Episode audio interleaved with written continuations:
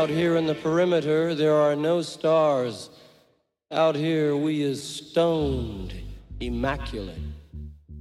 Hello and welcome. This is the C86 show. I'm David Eastaugh. As you know, we love a special guest. This week it's going to be the turn of Paul Simpson of the Wild Swans, who's just brought a book out. This is December 2023. This is a memoir titled Revolutionary Spirit, a post punk exorcism which talks all things Liverpool from Eric's to The Teardrop Explodes and much, much more. This has come out on Jawbone Press and it's a brilliant read, so do check it out and buy a copy. It might just change your life. But anyway, um, we had quite a few minutes of chat before the interview because we did an interview about four or five years ago trying to remember when that was. Before getting down to that exciting subject, that was the basically the early formative years and also the reason for the book coming out and when it was started. Anyway, Paul, tell us now, tell us everything. Well, it probably it probably was. We just didn't talk about it on that instance because I have been kind of oh I've been I've been writing these stories because my book is a series of stories. It's it's not really a conventional um, memoir. It doesn't.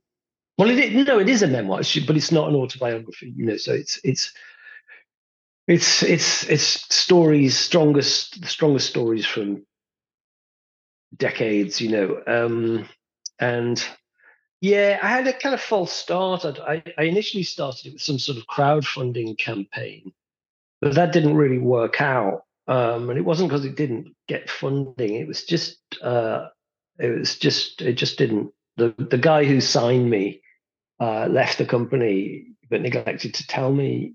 Um, so, and then I and then I pulled out. I thought, I don't. They don't seem to know know who I am when I phone them up. So, I pulled out. Um, so, yes, yeah, sorry to answer your question. I um, I think I think it was my pal Will Sergeant. He he was writing his, and he knew I I'd been writing for years, and I'd shared some writing with him. And he said, "Why don't you talk to my agent, Matthew Hamilton?" So, which I did.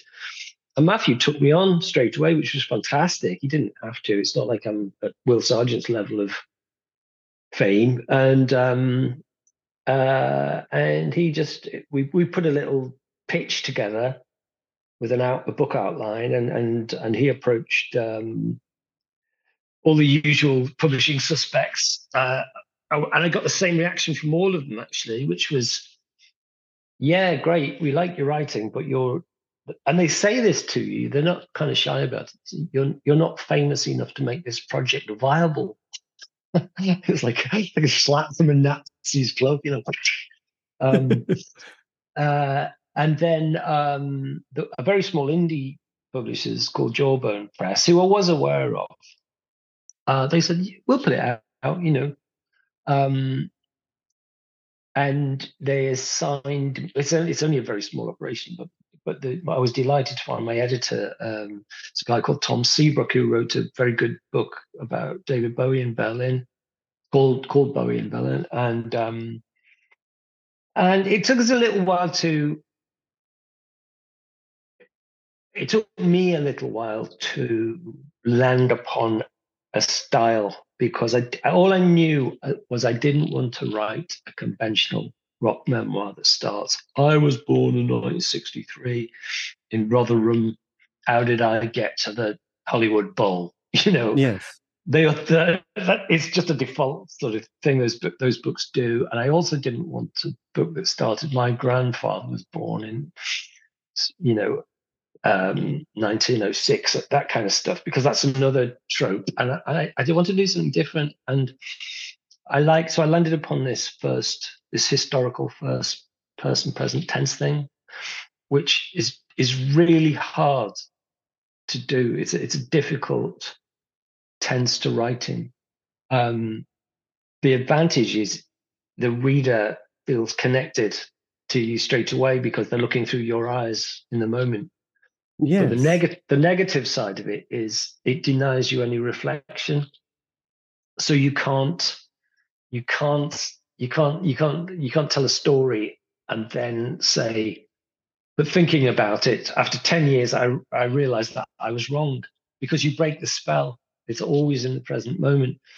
So, um, as a consequence, I felt the need to write a little author's note to explain that to you know basically get out of jail card to anyone I might have offended in the text. Um, because of course, on reflection, years later, you I realized that some I blamed some people for things that were actually my fault. But but it took me forty years to realize that. But if I put that in the text, it it, it, it totally breaks the spell, and you lose the going to lose the reader's attention. So, so I wrote an author's note, which I wanted to go at the front of the book, but because I'm terrible with deadlines, and I, I missed my my my, my de- two deadlines for the book because I just I'm not used to them. I I just thought they were like was like deadlines in the music industry. You know, oh the album's slated for spring next year. Oh oh it's going to be late. It, it doesn't matter. You know, no one cares. I didn't realize that they're solid things, and I got I got reprimanded quite severely um, for doing it. Uh, so I, I, sent them the author's note, but it, uh, but I, it was too late to go at the front of the book because it would have messed with the pagination. So they had to put it at the end of the book with the acknowledgements. So people are going to read the whole book being really angry with me before they were, oh, all right, fair enough. I'm hoping so anyway right so that was that yes that was quite an interesting one because there's been because the bit you said about at the beginning you know about not being mm. famous enough but what i noticed and there was another publisher called i think it's nine eight books and they've oh, been yeah. bringing out a lot of books and a lot of the authors are really you know and i've spoke to quite a few of them i think most of them were a little bit surprised thinking, well, you know, basically saying, look, I'm not sure why you want me to write my book because no one's that interested. And we didn't particularly make it. I mean, um, you know, either somebody who ran a small record label or a member from the World of Twist. I mean, Miki from Lush is one of them, and obviously she's done a lot of publicity for hers. But what mm. I liked about it was that they were people who were uh, generally n- n- under the radar more than you know the people that you hear about all the time. Yeah, well, to be honest, I was I was quite surprised to see some of those books, the the um, the World of Twist book and stuff because I'd I'd had I'd had a as I said I'd been told I wasn't really uh, my profile was too low to to justify and I thought well I think my profile's slightly higher than the world of twist you know um, but I, I bought that book you know it was great what a fantastic band you know? um, yeah so um yeah I'm just delighted I'm delighted that that it's finally arrived. You know that I, that I, that I did it because I'm a, I'm a terrible one for promising things. You know, oh yeah, doing a new Wild Swans album. I've been saying that for like ten years, and people believe me. And, and I mean, I actually mean it when I say it, but they take it literally, and I just mean eventually I'll get around to really seeing right. Wild Swans album. Yeah. So when during the lockdown period, were you just fully immersed in writing and going through the process of putting this publication? No. Oh yes, sorry, yes. Well, what what what what I was doing is just uh, so in December, late November, December 2019, just prior to lockdown, immediately weeks prior to lockdown, I was in the studio with the Wild Swans and we were recording a new record, and I, all, we'd got all the backing tracks down, but I didn't get the vocals down. And I thought, well, I'll I'll come in after Christmas. And then lockdown happened. Um, COVID happened. The studio closed for a while. And then um, when post COVID, when the all clear sirens went, I I couldn't actually afford because it's self financed. I couldn't afford to go back and do the vocals at that point. Then the studio was sold. So there's been there's been uh, a few um, speed bumps in in the road to to getting it finished. And of course, I don't know whether you remember from our last conversation. I also I have a kind of a a, a problem in my lungs. Uh, I, I, went to Sri Lanka in 2009 and I got sort of parasite through the sole of my foot, and it kind of it's a bit like um, it's very similar to uh, malaria symptoms. Um, so you know maybe three times a year i'll have this sort of bad patch where I, my, my, my, breathing's quite labored and um, you know, like there's no way i could sing um, and I have to kind of subdue it with exercise and stuff to get on top of it. It's not it's not going to kill me, but it is when it's bad, it's really quite bad, you know. Um, so there's also that. Uh, so sometimes when I have had the money to finish the record, or someone's offered to, you know, finance it, uh, I haven't actually been well enough to do it. Right. Uh, so that is on the cards, though. So once the book promo's out the way, that's my next. That's where my focus is going to go into finishing the vocals and getting that out. I'd like to get that out as soon as possible, really. Um, um, yeah, I, I mean, even that's been years now. It feels like months, but it's been years, you know. But the great thing about Wild Swans fans are they're very loyal and they're used to waiting. Right. so they know they know that I only do an album every 10 years. I'll only yes. do a tour tour every 10 years. Um, and and that 10 can be 12. so uh, yeah, so so it's not a big deal you know i don't i don't get i don't get angry kind of uh, emails saying you said um, this you know. And is and is your stock still very strong in the philippines? Was uh, is that your sort of yeah yeah um it it it, it, it never it never wavers really. It's not just mine it's just it's kind of the, the cure the smiths. It, there's a general kind of the melodic end of new wave um, post punk is huge in the Philippines, and it always will be. Because what's happening now is children are are, are inheriting their parents. It's all they play. It's all they listen to. It's all the radio stations play. So uh, it's just they they just something in it just chimes with the Filipino, you know, and they're very romantic people, and um, it will always be that way. I, I, don't see it changing. And have you got a solid band at the moment, or a, quite a solid lineup?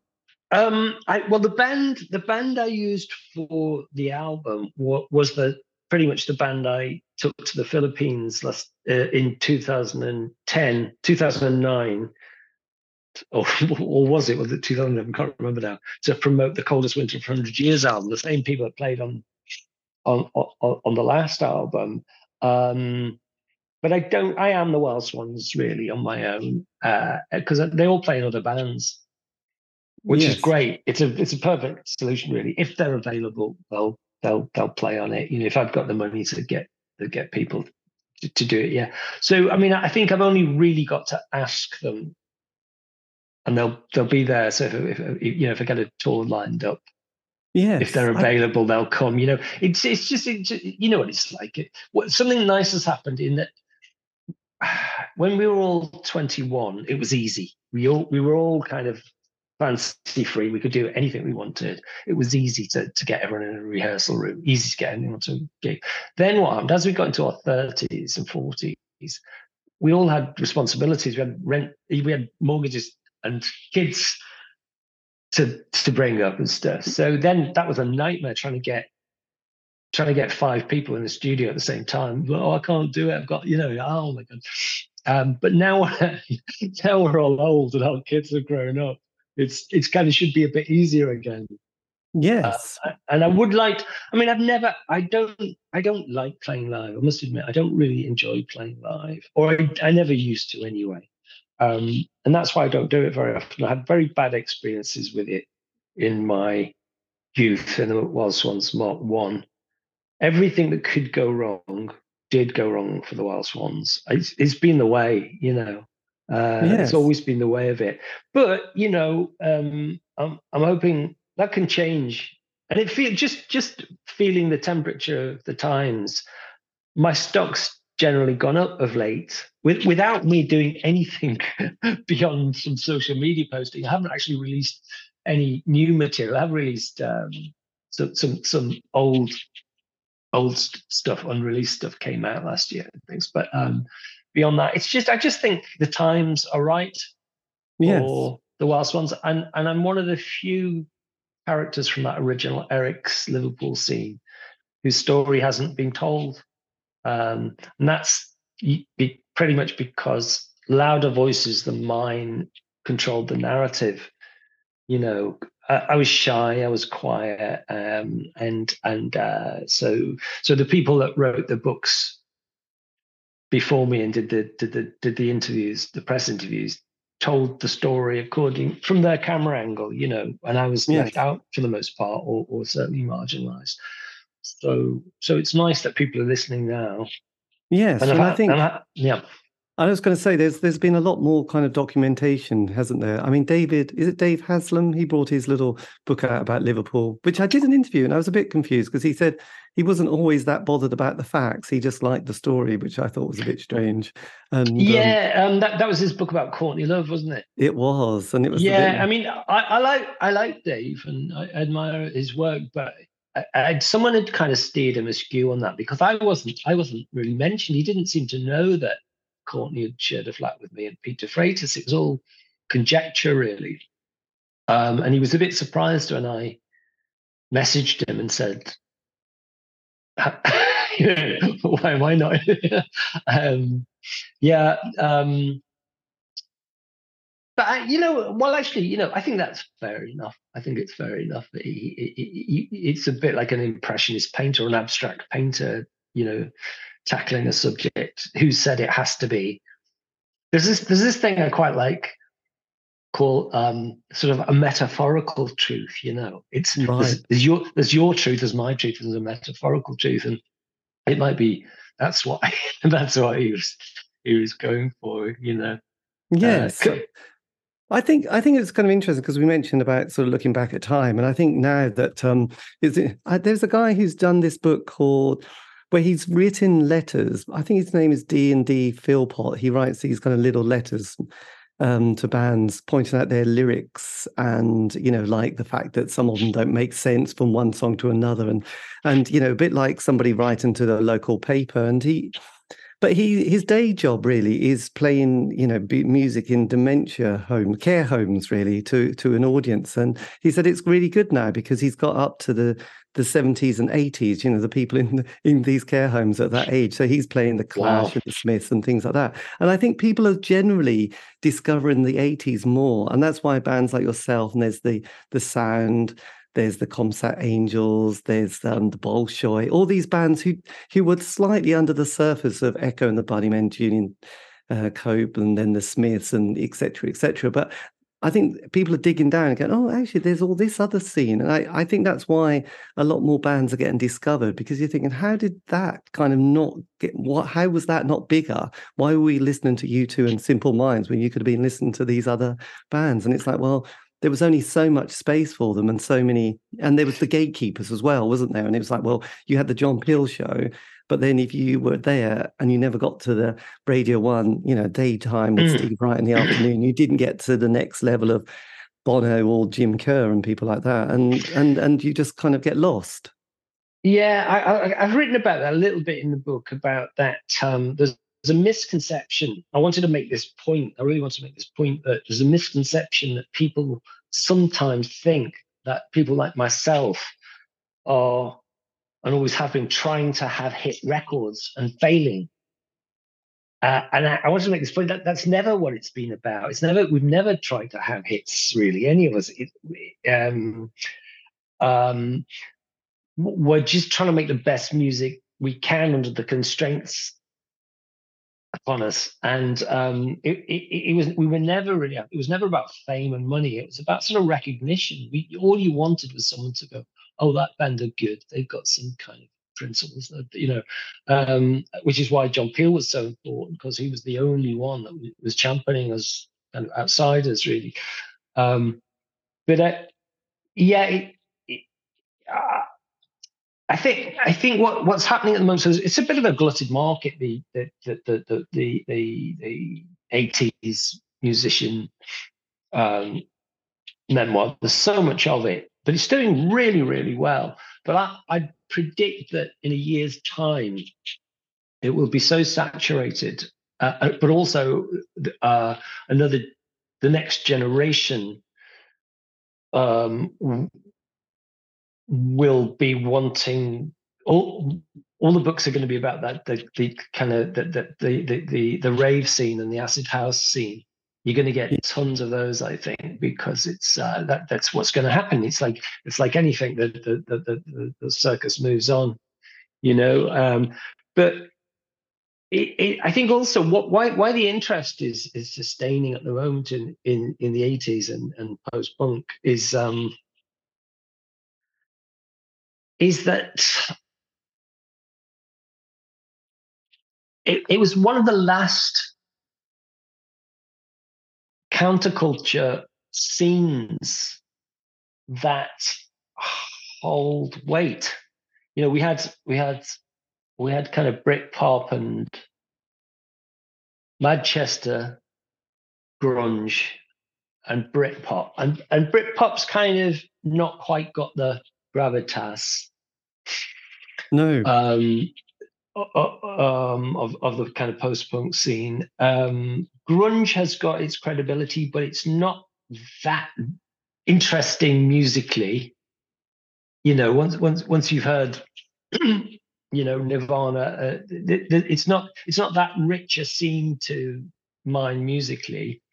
Um, so I think that's that's kind of why post punk is is uh, is is evergreen. But I do, I do think it might that might change soon. It just feels to me like it might change soon. We've been looking at the nineties, you know.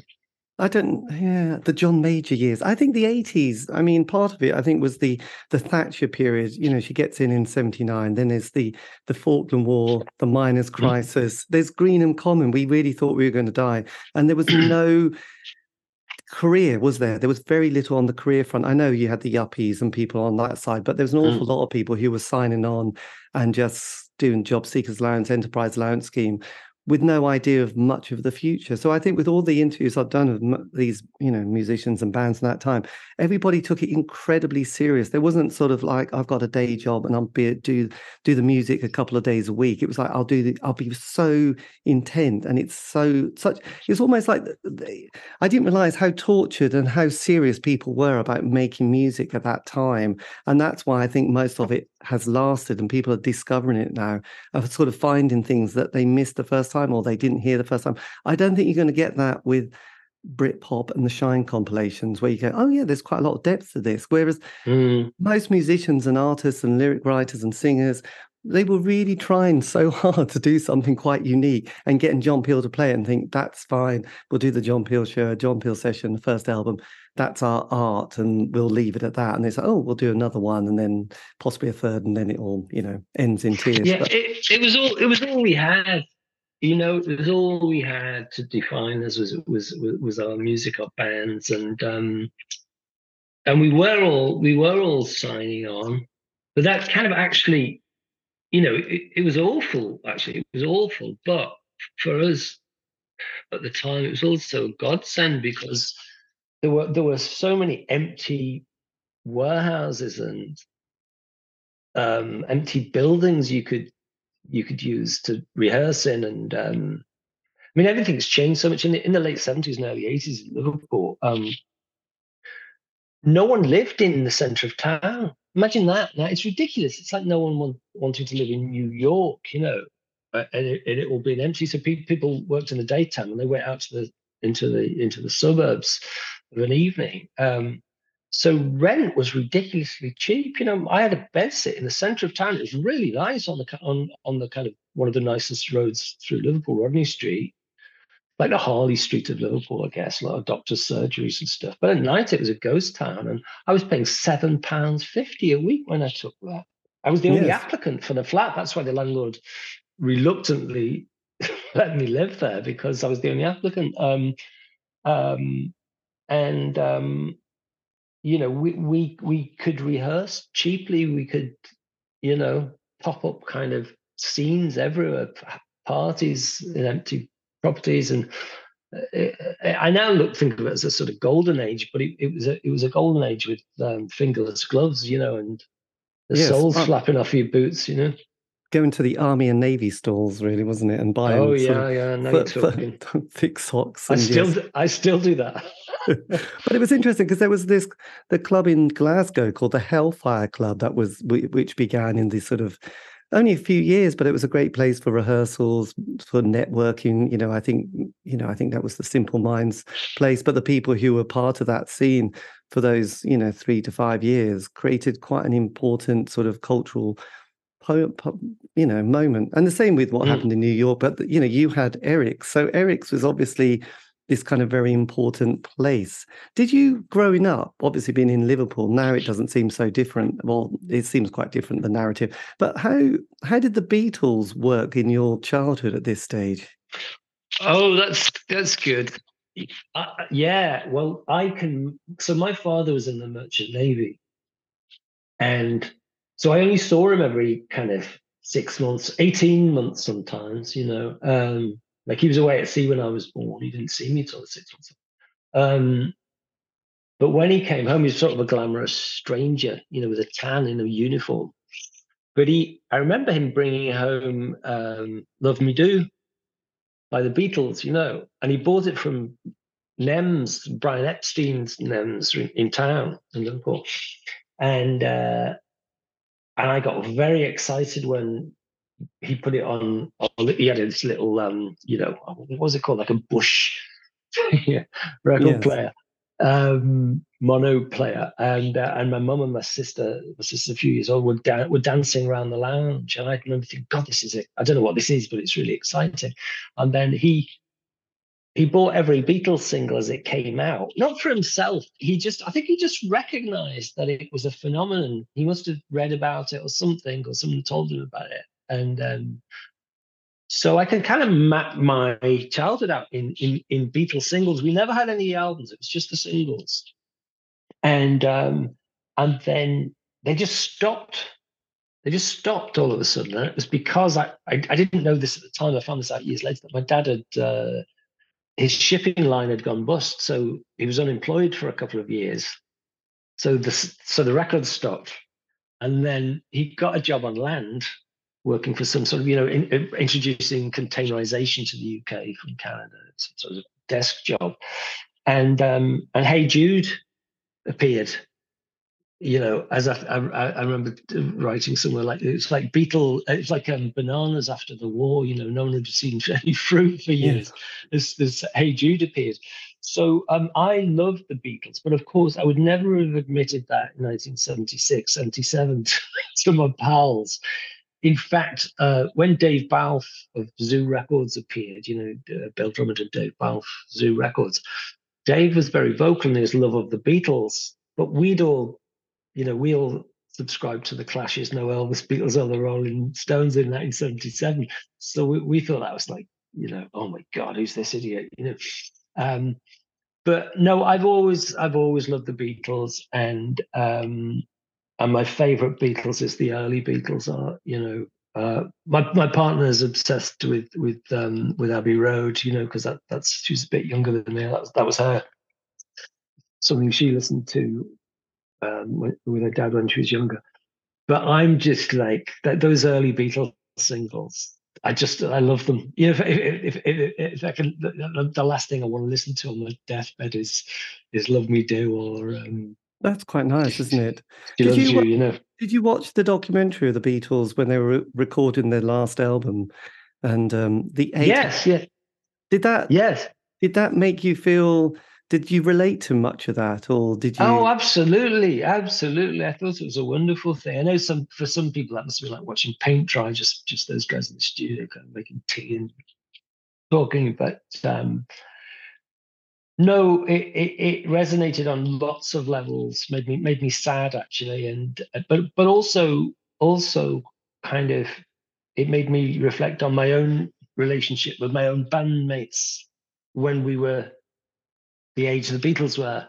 Yes, and how we you know we all had like like the famous you know famously the Beatles chemistry you know, John, John, John was the sort of negative glasses half empty guy. Paul was the glasses overflowing. You know, and uh, George was the the spiritual one, and, and, Ringo was the kind of you know the the straight down the line straight one. And um, and, and we all had we all had our, our role in the Wild Swans and in the Teardrop Explodes as well. Um, but I but I didn't realize that until watching that documentary, it made me think about what my role was and, why we didn't talk about it with each other, why we didn't talk about our, our grievances with each other and our frustrations with each other. And if we just talked about it, we would have been fine and we would have wouldn't have split up. We would have kept going. And yeah. Yes.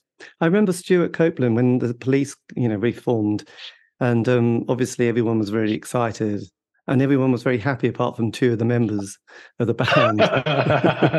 Because they were like you know we're not so they had band therapy and um you know and wow. Sting, and sting you know said to you know stewart actually all those comments really get to me. You know, I pretend they don't, but everyone gets it's like straight to me. And I think they sort of just said it and then got on with the rest of the tour and thought that's my pension sorted in a cynical sort of way. Mm. But did you feel that band therapy could have been good for the the Wild Swans in those early years? Um, I mean, we, we wouldn't have gone. if it had been offered to us, we wouldn't have gone. But um, but but I, it's kind of a great idea actually. I really like the idea of that. Um, um, yeah, I, am a I'm, I am a little concerned about how my ex bandmates will react to my book actually, because because as I mentioned at the start of this um, this talk with you um, about because it was all written in the moment. You know, I placed myself back in the moment to write it. I am a bit worried that I've tackled them too hard. But but but but the reality is, I, I, I only tackled them as hard as I felt the wound at the time. Um, you know, and what, what I hope they take away from it is that if they look at the acknowledgements, I I kind of list them in my life friends for life category kind of thing you know, despite feeling that they might have wounded me very, very deeply at times, um, because I, I I've got it all in a bit more perspective now than I did, more yes. than I did even five years ago. Writing it down. Well, here's the thing. So the book title is the is Revolutionary Spirit, but there's a subtitle, a post-punk exorcism, and um, and it it it was an exorcism. It, it's kind of worked. I feel I feel so much lighter having written it down, and and I'm really looking forward to to next Tuesday when it's published, because I think then I I think that'll be the last of it. That'll be the last demon expunged, hopefully. anyway, or that those particular ones anyway. Yes, I mean it's going to be. I guess you must have that.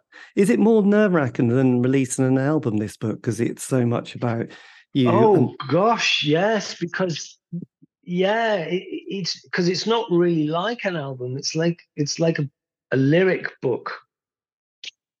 Because because an album would would have input from other people. This is just me. It's all been on my shoulders and uh, I mean, it's essentially a first draft as well because I sort of pre-edited it in my head, um, and and then I was so late delivering it, I didn't really beyond beyond some some some very last minute kind of some word substitutions.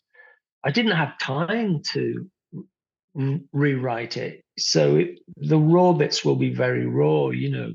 Yes. Um, but but so far, touch wood, touch wicker, um, the the response from the few people that have read it has been amazing. And um, but but but but to be honest, you know, no matter what reviewers say, uh, it, it's kind of my Liverpool friends and ex bandmates whose opinions carry the weight with me. You know. Did you? They, they, Sorry, go. I was going to say because you were talking about sort of having to sort of quickly finish it and not having to mm. re-edit.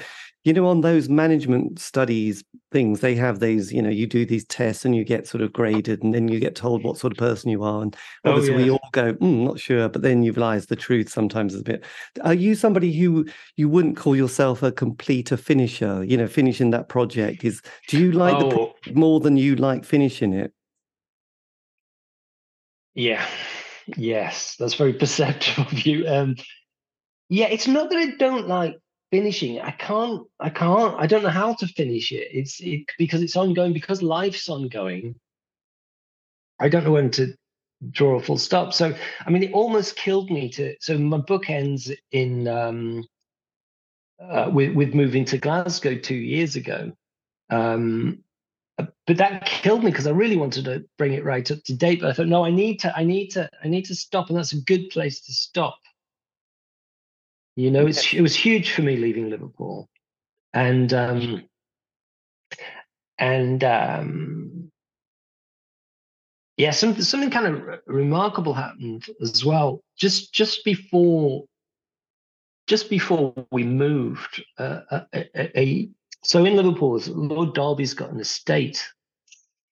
So it's, it's a, a, walled estate of many, many acres of forest and stuff, you know, proper old landed gentry nonsense, you know, and um, with deer on it. Anyway, so a, a, a white stag, impossibly rare, you know, like an albino stag, escaped from the estate and was spotted running through the streets of Bootle, which is like quite a traditionally a kind of very working class part of Liverpool.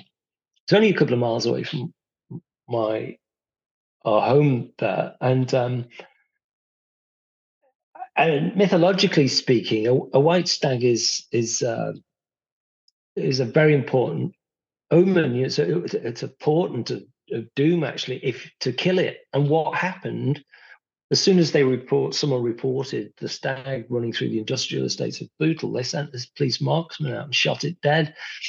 And I just thought that was a sign because I'm mad. I thought that was a sign to, that's time for me to leave Liverpool. But it's also a sign for the end of monarchy. It means the monarch's going to die, mythologically speaking. Yes. Uh, And lo and behold, what happened when we moved to Scotland? The Queen of England died. Um, uh, Revolutionary Spirit was re-released as a seven-inch and went to number one in the indie chart. How mad is that? And I just thought, well, that's that's how to end my book. That's exactly where to end my book. That's that's that's it. Yes. God, yeah. that's quite quite something, isn't it? Yes, God, that's and it's also you know being a sensitive vegetarian. It's a horrible thought of someone shooting a beautiful animal. It's always mm. oh, there was it was there was no need for it. There was no need for it. They could have they could have they could have tranquilized it.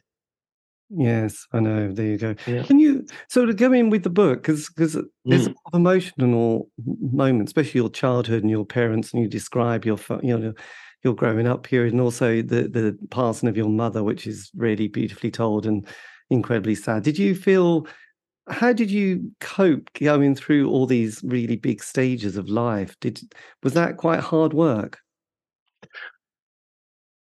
Yes, it, it was, but I just it, but life is hard work, isn't it? It's not just my life. So everyone everyone you know, everyone has to you know, everyone has to be crucified in this life. They they they can they can uh, move on. You know, that's my belief anyway. And um, yeah, my my mum my mum was a huge influence on me because my dad was was although I loved him and I know him of me, he couldn't say it. He never said it because um, he was he, he'd been sort of raised in a in a home for little boys. Um, so he was never shown any affection. So he could he, so he couldn't show any affection apart from you know buying me nice presents on Christmas and stuff. Um, so my dad was a sort of um, my dad was a would literally say to me, um, "You'll never amount to anything. You'll never amount to anything." In one ear, while my mom, who was his polar opposite, she's a she was a free spirit. In fact, the only thing written on my mum's grave, apart from her name, is Doris Simpson, Free Spirit. She doesn't even have the dates on because that's who she was.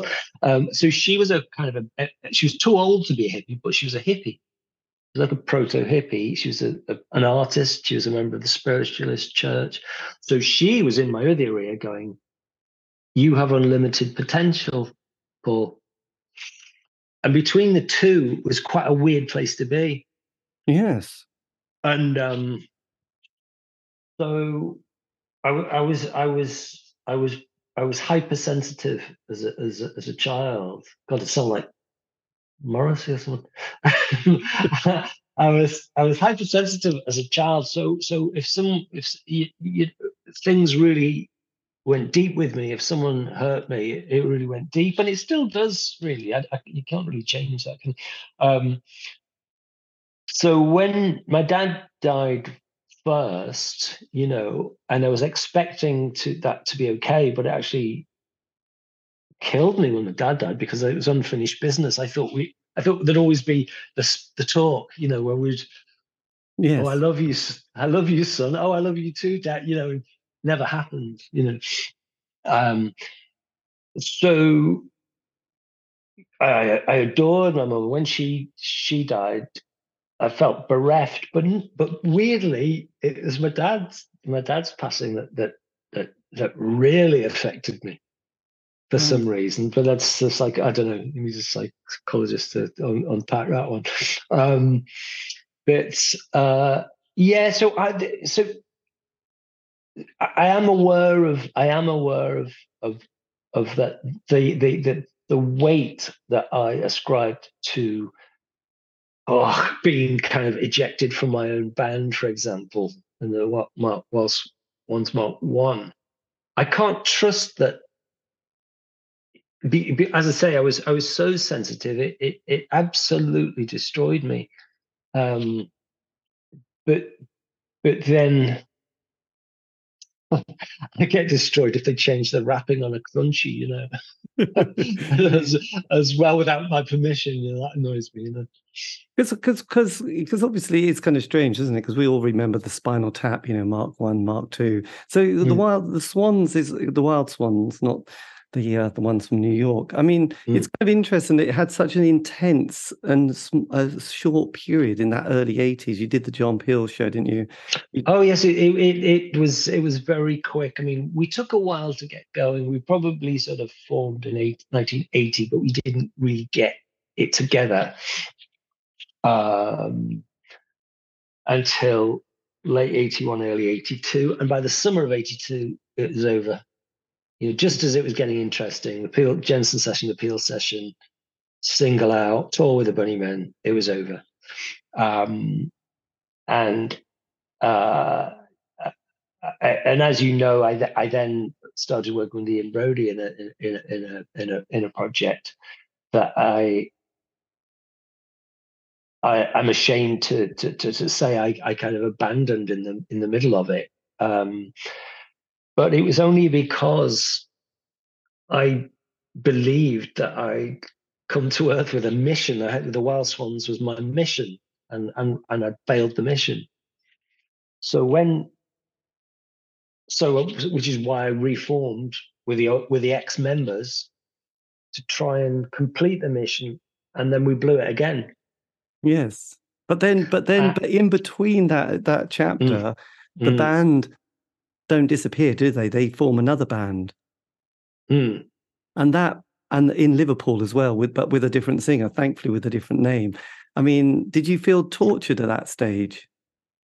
Oh, I was I was devastated uh, because I mean it wasn't just that it wasn't just that they'd taken. There's a couple of songs that I'd had a hand in that became, well, one became a the biggest radio hit of 1983. You know, um, it's not a secret. I've told the story many times now. I think I told you that you were the first person I told actually, because if you if you remember when last time we spoke, I'd I'd been to the pub in the afternoon. I'd completely forgotten we were doing we were doing your podcast.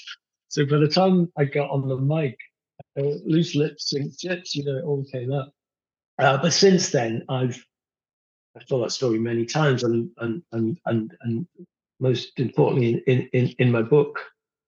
Um, so um, no, I was devastated eh, because I couldn't get away from it either. Not only they, the, the, the you know, some of my music was, was was coming out the radio uncredited. Um, I felt they'd stolen my whole aesthetic. You know, this the sort of wartime sepia tone, nostalgic you know, uh, Pre-Raphaelite William Blake. Uh, just a little bit had been stolen from me. So, well, who am I? If this if this band and this new singer are, are, are, are taking that, who am I? What's left? You know. Um, no, I was haunted. I was absolutely haunted. And I, I couldn't actually talk about it. I couldn't tell anyone about it because lots of people said to me, "Well, why didn't you? Why didn't you? Why didn't you see a lawyer? Or why didn't you? You know?" And I, I was just, I, I couldn't speak. I was, I was, I was just haunted. I didn't tell my my partner at the time. I didn't tell my mom. They're just like, "What's happening with the band?" And I just go, well, "I don't know, nothing." You know, I couldn't, I couldn't talk about it. Yes. Did um, you? Because because you you you know in the book and, and the your the way you come over you've got a real cultured side of you did you intimidate the other members of the band no no no not not at all because um uh, ged quinn the keyboard player who, who, who i kind of started the band with you know we, ged and i sort of had been writing to each other he was up in in edinburgh art college we started writing to each other um, about forming a band. Ged was more cultured than I. He, he had no rock music in his collection whatsoever, as far as I knew. It was all Elgar and Delius, and um, we bonded over literature. We both loved um, the same books, really, and um, so no, no, not really. I wouldn't say that. Um, and and um, Jeremy Kelly, the guitarist that that that that, that, that um, I got in, he was he was a lot younger than us, so he was he he might be slightly intimidated by. Well, intimidated is the wrong word. I think he really looked up to us. You know, he was a bit. Of, he was a sort of a, a sponge, and so, soaking up everything we said and did, and um, yeah. but also, I didn't really. I was very shy I was very shy in those days, and I didn't. Um, I think I came across slightly aloof, so people got the wrong idea of me. They thought I was unfriendly or aloof or something. I just, truth was, I was just quite shy, so I didn't didn't engage with people to discuss my interests very much. Um, right. Yes. Yeah.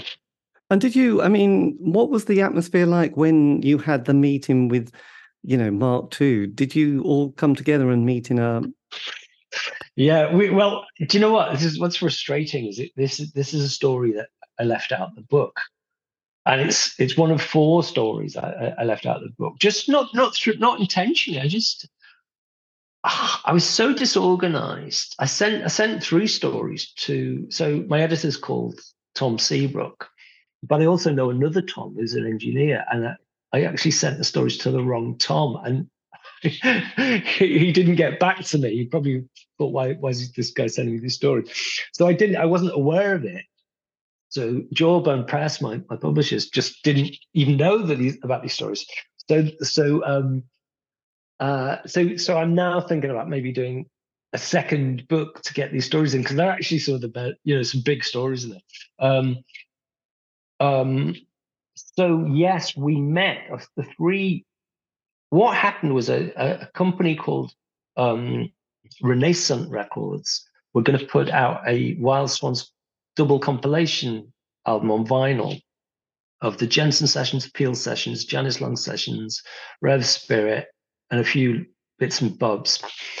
Um, but in order to do that, we need they, we all needed to agree upon the terms.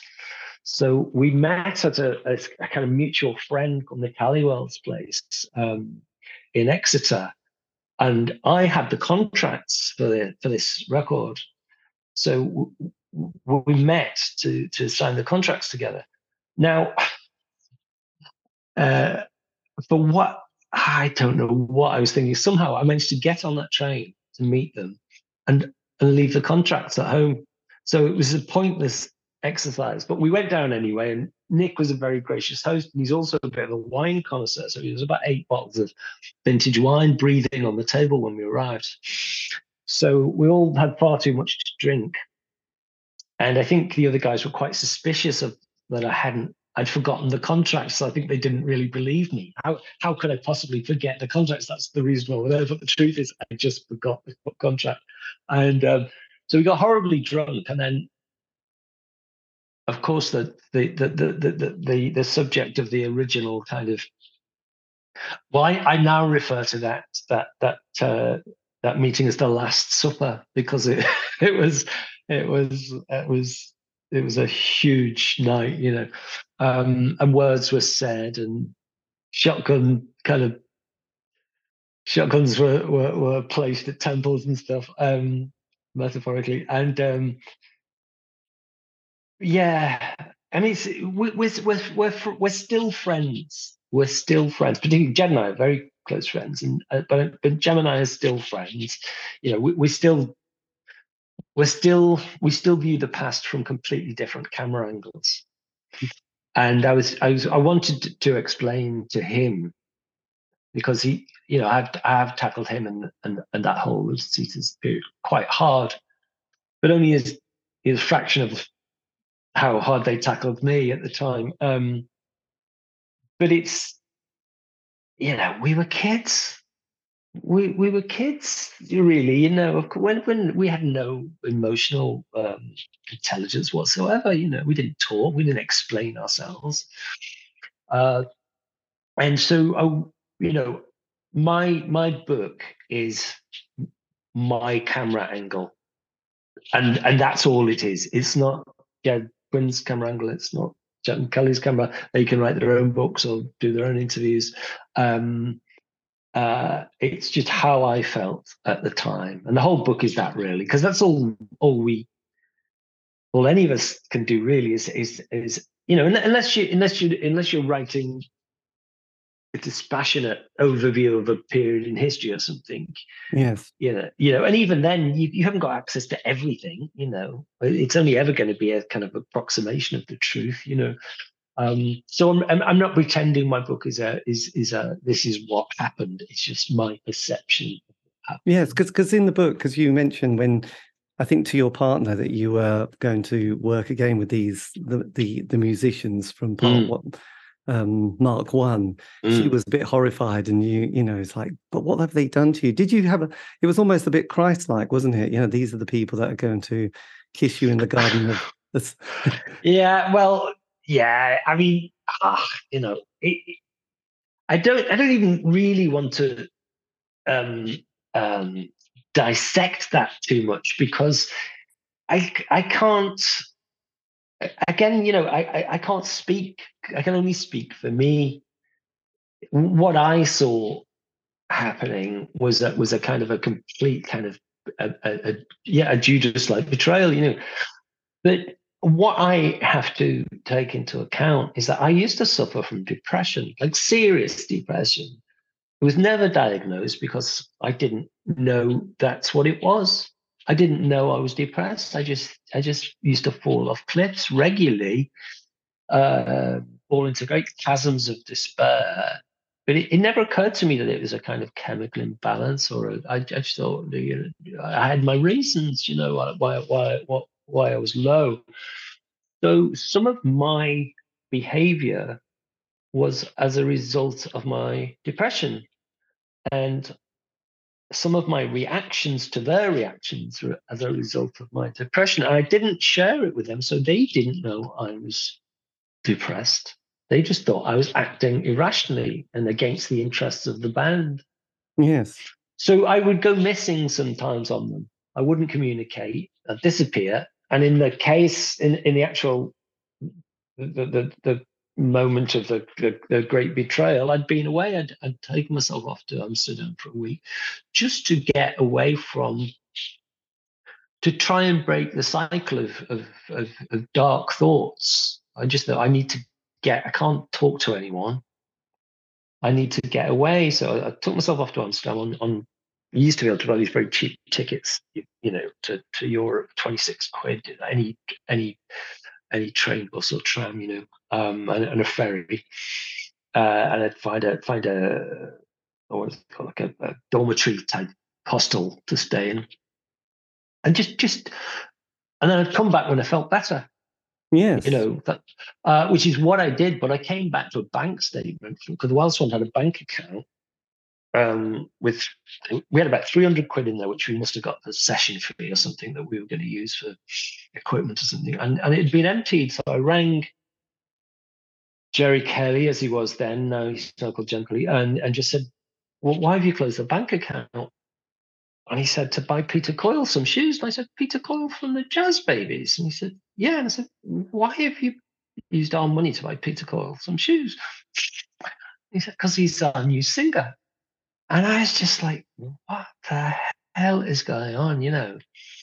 Um, so from but from Jem's perspective, the singer of the band he's joined and put a lot of work into is is behaving very kind of you know flaky, non-committal, not talking, not saying anything.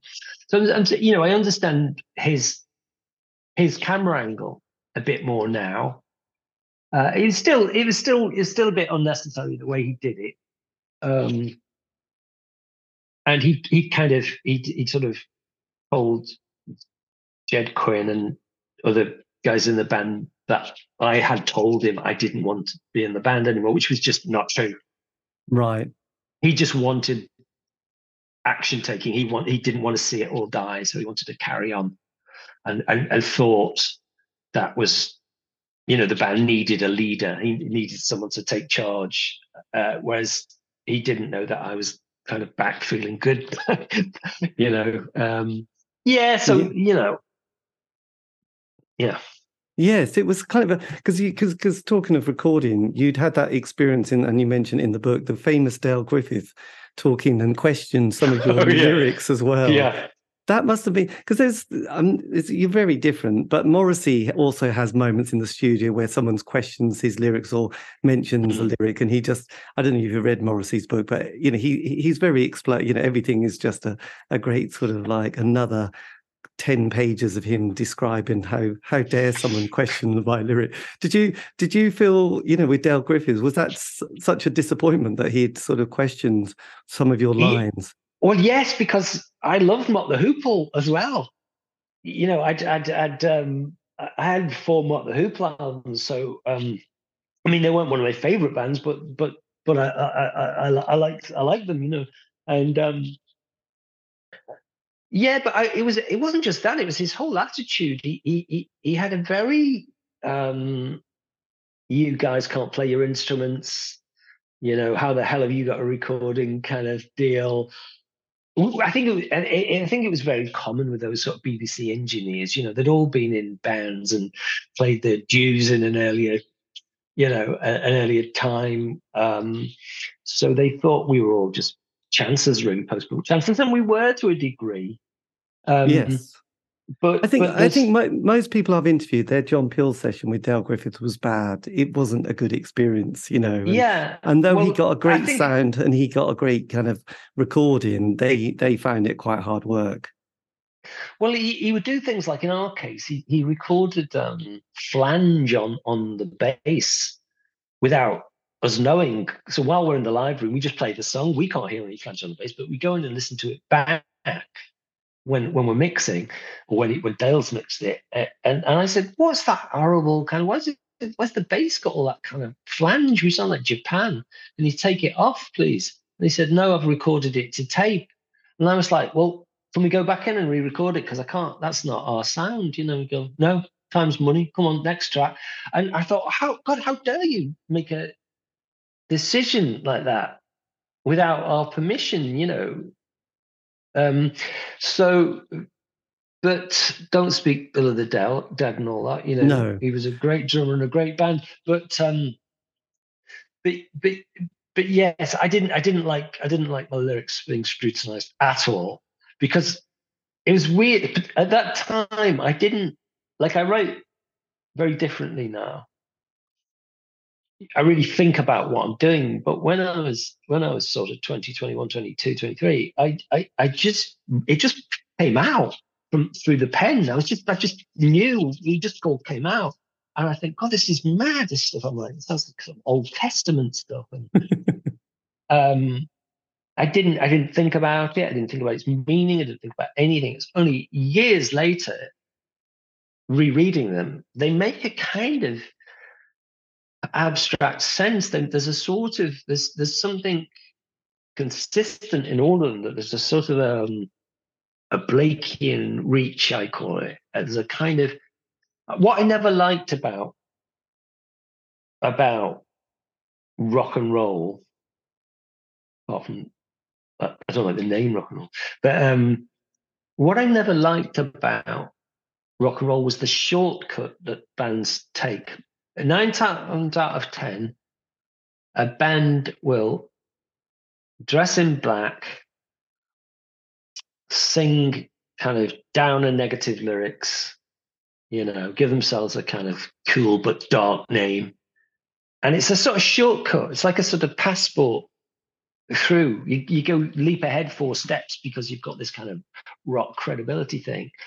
But I always, I never liked that. I always, I always thought, why, why can't you do euphoric music like classical music, like, like, like Elgar or Wagner? Why can't you do uplifting music with, with uplifting lyrics without it being perceived as Cliff Richard or, um, you know, I, it's it's very hard to do and that's why people don't do it it's really hard to do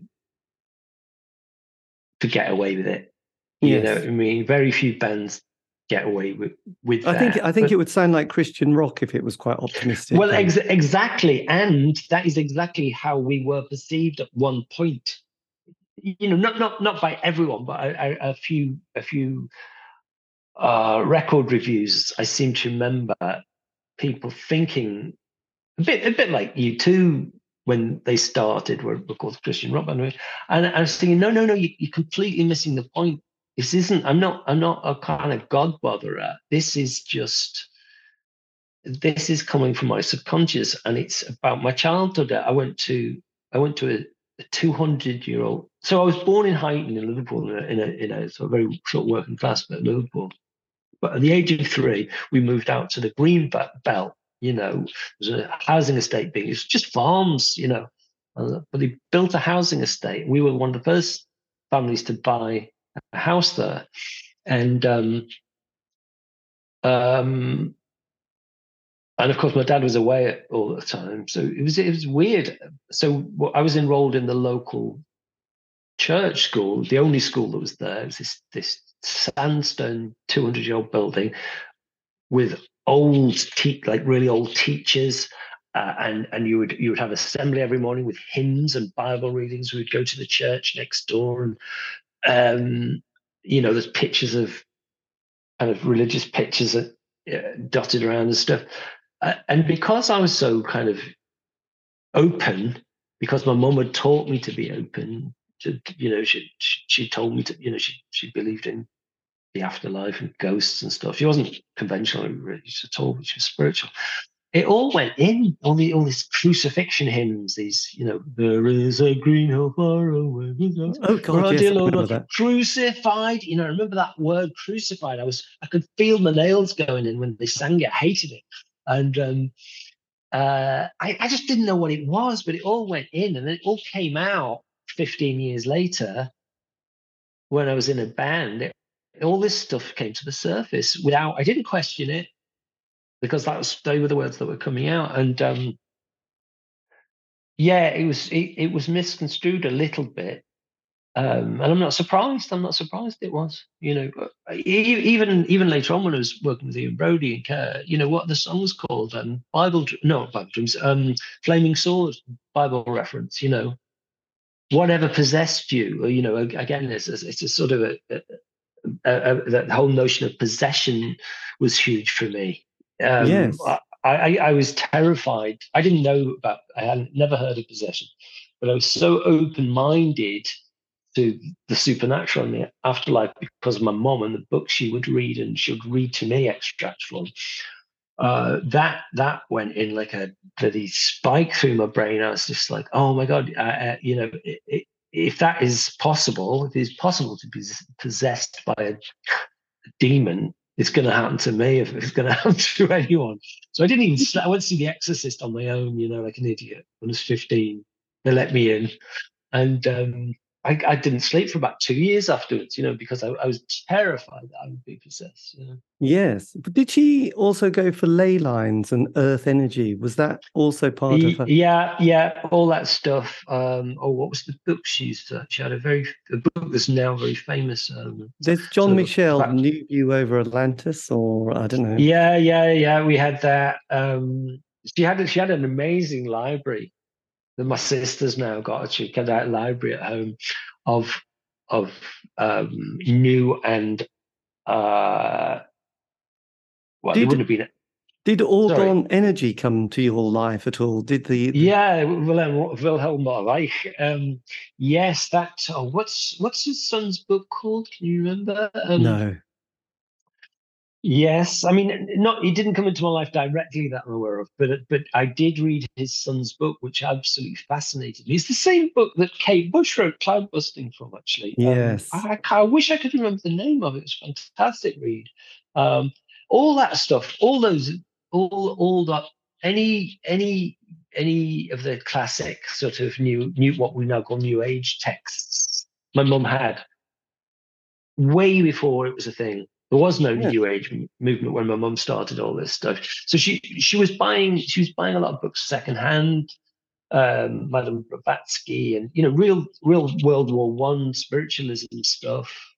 Did she, did Al, did Aleister Crowley sort of slip in the back door at all? N- n- not that I know of, not that I remember, because she she she had a she had a book called Psychic Self Defense by Dion Fortune. So she, she knew she was representing the light. She wasn't flirting with a neutral thing that could be black or white or good or bad.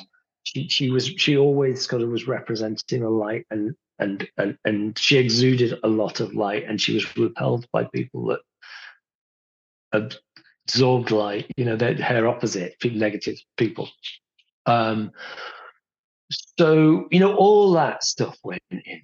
I was like yes. a complete sponge, and I mean, she meant well, but I sometimes wonder if that was a little damaging to me as well. Particularly later when I started experimenting with with LSD and stuff, um, because w- w- when you're when you're kind of flying on on a microdot for, for triple quadruple strength acid trip, you know this your brain is your your your best friend and your worst enemy. And if you start thinking about demons and things when you're tripping you're going to be in real trouble you know of possession and things like that. Yes. which is what which is exactly what happened to me you know. Um but I, I always had bad trips when i took drugs as well um which make begs the question why did i take them again? But i did you know. Um yeah Yes, because as as the eighties progressed, and then that period where you were on Sire Records, this is mm. where because on in the book it's there was a line, isn't there, about sort of wanting to just sabotage the tape and, and... oh yes, because this is a, this is common with me as well. So I, ha- I I have a kind of mental image of the project I'm working on before we before it begins. I usually get a title first for an album or a I do I do artwork as well, though, but it, the title comes first, you know. and it has to be right. I get the title right, and um, so the title came to me in a dream, bringing home the ashes. And I'm so naive, and I'm so I don't do sport. I I never did. Of any, the only sport I ever liked was archery because it was just me and a target, and I was quite mm. good at it. So I liked archery. And um, even though I didn't go to a posh school, we did archery for some reason on Friday afternoon, or, or as an option. But I hated team sports. I wasn't good at, them, didn't want to be good at them.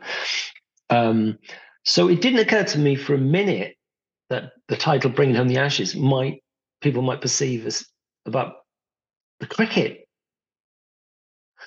And it was only when we were recording the album with our producer Paul Hardiman, and he went, "Oh, oh it's great that you've uh, it's great, great Paul that you're uh, you know, I think it's one of one of the few examples of, of, of, a cricket reference in rock and roll. I was like, what's he on about? I didn't know what the Ashes was. I had no idea what the Ashes were. And I just thought, oh no, oh my God, that's like the shittest thing I can imagine. Someone referencing cricket, you know, in an album title. And um, so so that didn't help. But also he, I mean, he was a nice guy, but he wasn't the right producer for us. He'd done um, he'd done Rattlesnakes by Lloyd Cole, so we were getting a bit of pressure off Sire to, you know, it was it was that that that that uh, tipping point in the eighties where were um, the example I keep citing is is Green from Scritti Politti. We've done that wonderful Skank Bologna EP with, with with a recipe on how to release a DIY record. It was very much, you know, homemade project, Xerox sleeve.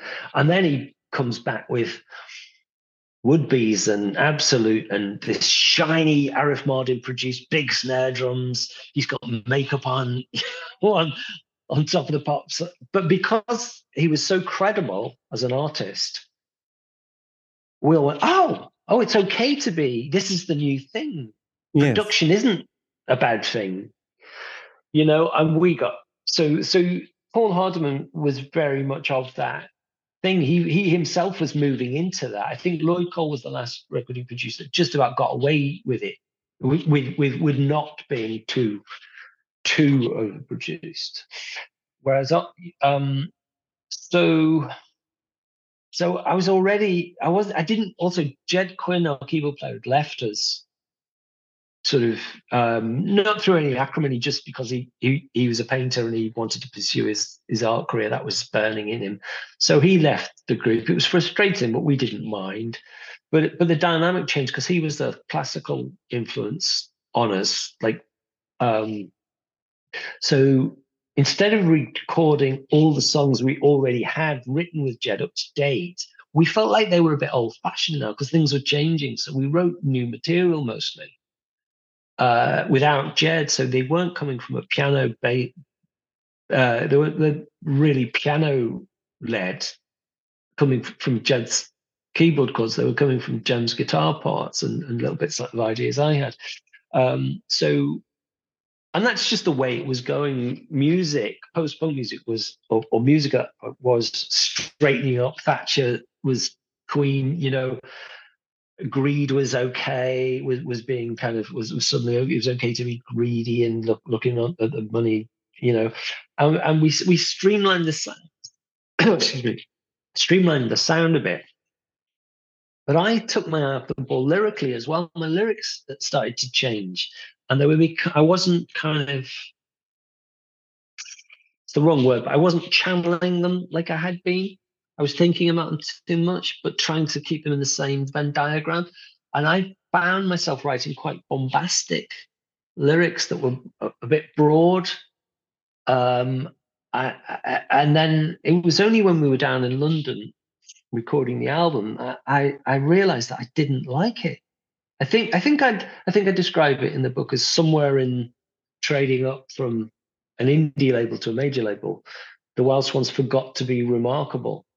Right. You know, we forgot to be remarkable, and um, so in the middle of the record, you know, there's probably some guide vocals on. The guitars were all lovely and shiny, and that we we we were also persuaded to by Paul Hardiman to to get rid of our drummer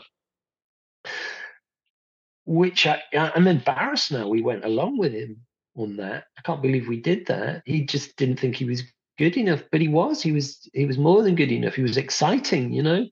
And um, so we ended up with. I don't know how this happened. We ended up with Van Morrison's drummer Peter Van Hooke, uh, with these huge, you know, spending all day on a snare drum sound, you know, all that nonsense. And um, yes and, you know, it's a common story. A lot of good bands from the early 80s delivered poor debut albums on major labels. Um, so I got very depressed. I was living down, we were living down in, well, not living down, we were staying down in London for the duration of the, of the album. And um, anyway, one one lunchtime, Paul had gone out to feed the the, the, the meter on his car Jem had gone off to Marks and Spencer's to buy some lunch, and I was left alone with the multi tracks.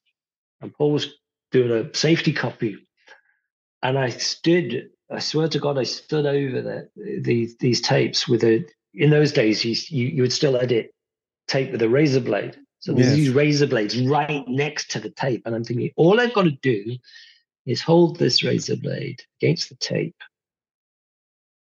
And the whole thing's white, you know, that we it's all lost. We'd have to start again and get it right next time. But but I I I, I thought too long. I was thinking, okay, I might I might if I'm I might be able to get away with shredding one of the multi-track tapes of the album, but there's two machines linked together. How could there couldn't be an accident with two? So I, I mean, I could be prosecuted. I, you know, we've spent a lot of money. Singer destroys. T- I, you know, I just, I, and then while I was standing over it, the door opened and Paul Hardiman walked in. You know, and I'm like, shit. You know, that's that's my that's my chances. My chances gone. But I wanted to, and if I if I could go back in time now, I would do it what and, and suffer the consequences. I mean, what's the reality? I wouldn't have gone to prison. I'd have just probably had been saddled with some huge debt that I'd have to, you know, pay. But I don't know what, what it would have. Well, it's a, I do remember doing an interview with a member of the It's Immaterial, and I think they went to America to record their album, and they had a member of Talking Heads and they didn't like what was happening, so they went along with it during the day. And when that meant that person went off for the evening, they'd stay behind and and use the equipment to record the album they wanted. So they had to. it was a it was a bonkers story, but it was like, well, we we got to have to keep going with this lie, but we're not going to yeah. use the the material well, that you know. Well, you, you know what I'm thinking. That's another Liverpool band, and I know um, John and Jarvis are friends of mine, so that that that might be that might be a and might be a bit of a Liverpool thing as well, you know, just like a kind of um yeah but I, I, do remember i do remember bands like the the railway children and mm. uh, the red guitars mm. who both who both did you know good albums to begin with and then they got into a major label and it was just like actually we don't like this anymore and just went let's just we're just going to give it up and that was kind of the end of the bands. And i think a lot of indie a lot of indie bands really enjoyed that first album or two and then the major was just like no we hate it. They're telling us what to do we don't want to do it and and we yeah the, the, the, trouble was you see signing to sire we had a two album fixed deal and it's like a holy grail it was like the coolest major league you could be on was signed personally signed us you know he's like talking about even those um but the reality was, you know, we, we had very little control of what we were doing, really. And um, yeah, I, I was becoming increasingly unhappy. And then when the album appeared, we got a, we got a really bad review. I remember in the NME or something, and I thought, well, I can't be upset about it because it's right. It's the song we've made it. You know, um, but but I feel a bit bad saying all this because the, the trouble is, yeah, a lot of people really love that Wild Swans record. You know, especially if they're, they're younger than me. They, particularly in America and North America, it got hammered on uh, college radio.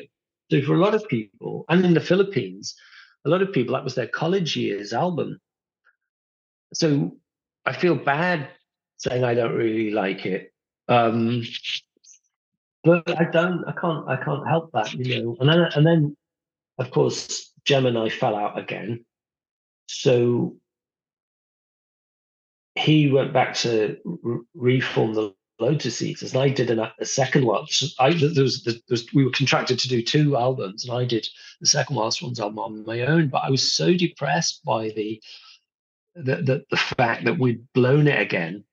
The band had kind of blown it again that I I didn't want anything to do with all my previous influences. You know, everything that the Wild Swans had ever been about, ever stood for, was dead to me. So I, I just did this kind of complete anomaly, this bubblegum pop record with with kind of not quite nonsense lyrics, but but impersonal lyrics for the most part.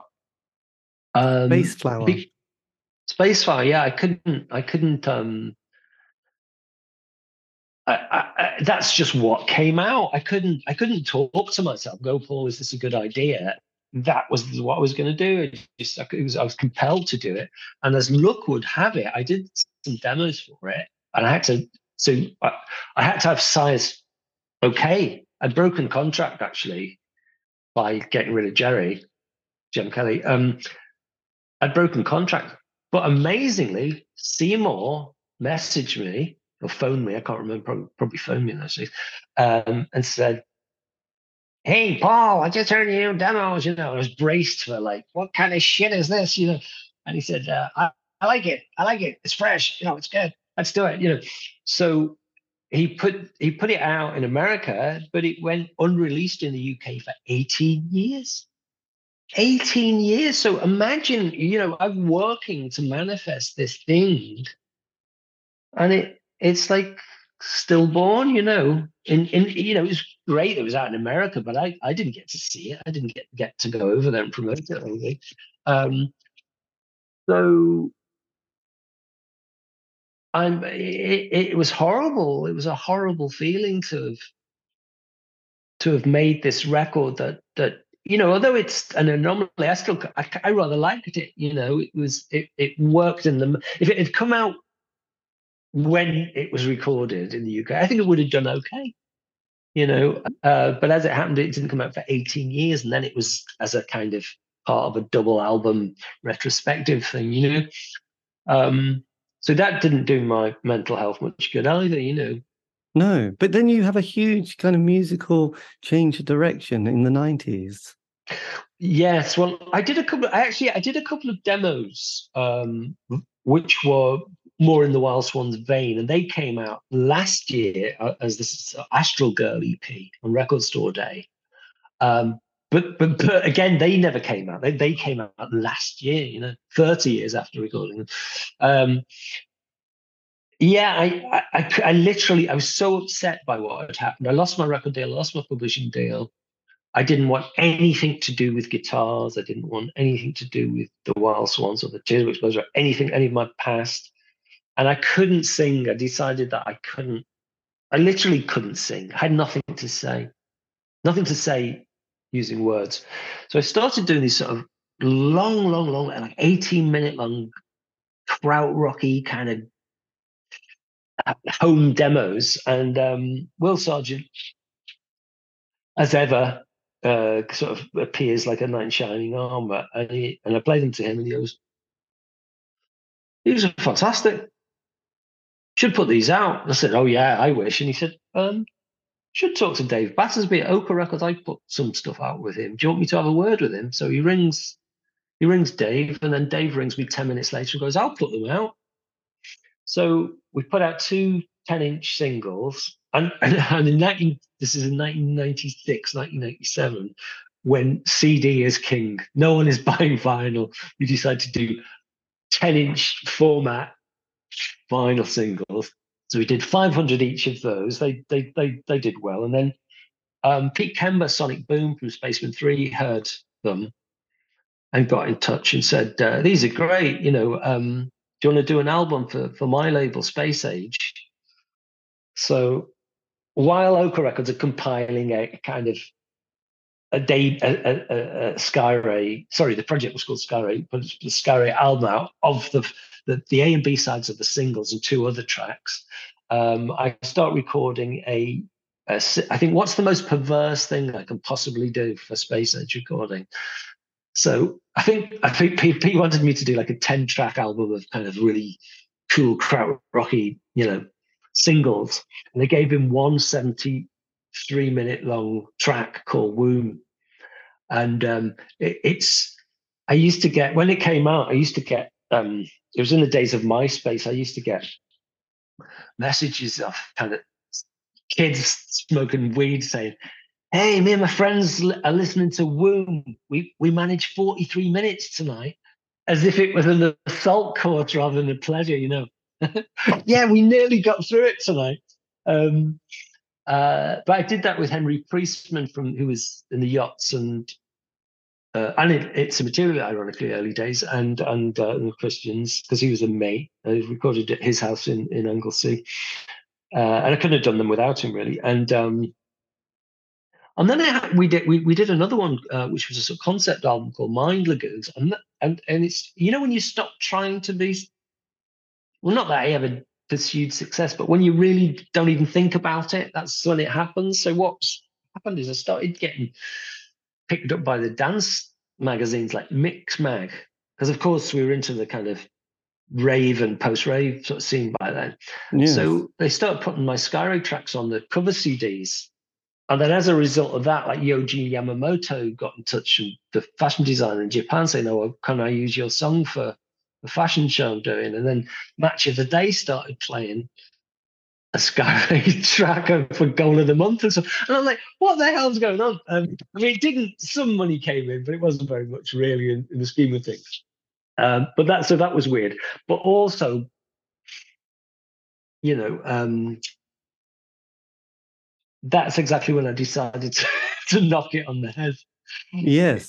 When people when people started, well, what what what horrified me was that I, I think people, I was being written about in the dance magazines as if I was a dance act. And that was my motivation. I was part of a scene. I was thinking, oh no, that's, I'm not really interested in that. I'm not interested in the dance scene. I don't want to be perceived as that. So I, so so I binned it, you know, decided to to to so so Skyray lasted exactly 10 years. It lasted from 1996 to 2006. Right. And that's when I started getting itchy again thinking, oh, you know, maybe I should maybe I should complete the mission finally with the Wild Swans, you know.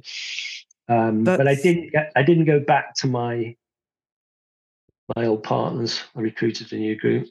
Because it sort of it picks up again September 2009, doesn't it? You you mentioned that yeah.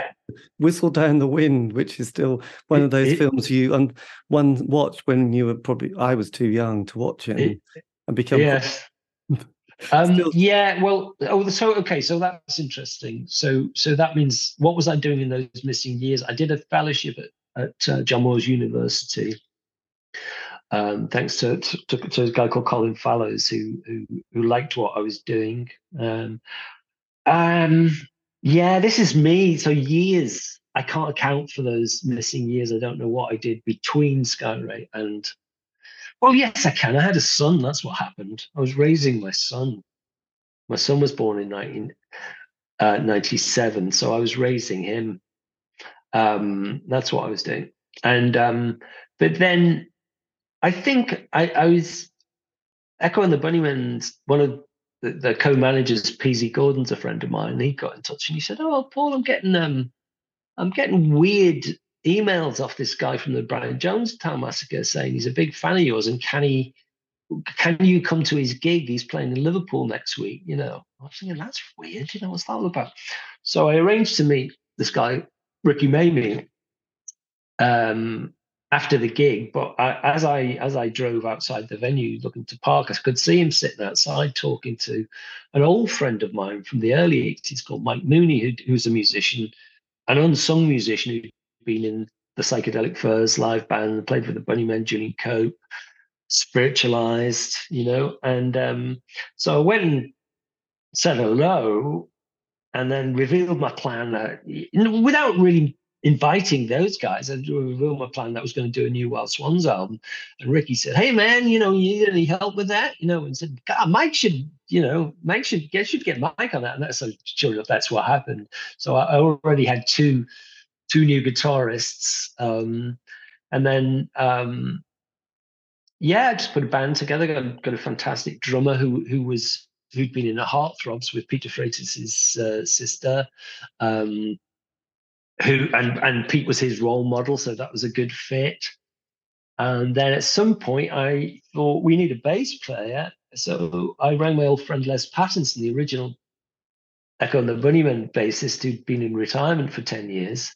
I mean, not retirement because he wanted his mother had been ill, so he'd left the band. And um, not expecting him to say yes at all. Said, "Oh, hi, Les, you know, please play some bass for me." And he said, "Yeah, I will. Yeah, I'll play bass." And, yeah. and so we recorded uh, a new album called "Winter for Hundred Years." Um, yes, and it's a, it's a it's a great album. Was um you mentioned Pete there? Mm. Was his was his sister Rachel who was in the Heartthrobs? Mm. Yeah.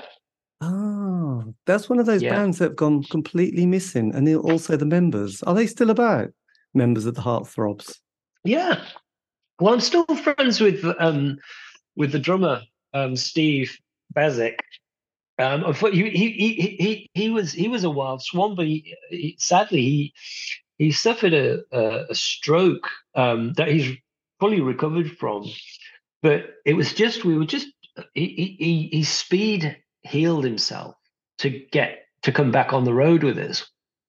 But it had only been six months after his stroke, and we weren't prepared to take the risk on his health you know right. i was we were just terrified so so so so we we we we, we um we got we got a a, a, young drummer called Stuart Manning that had been recommended to us, who who was uh, training to be a GP, and he, he was amazing.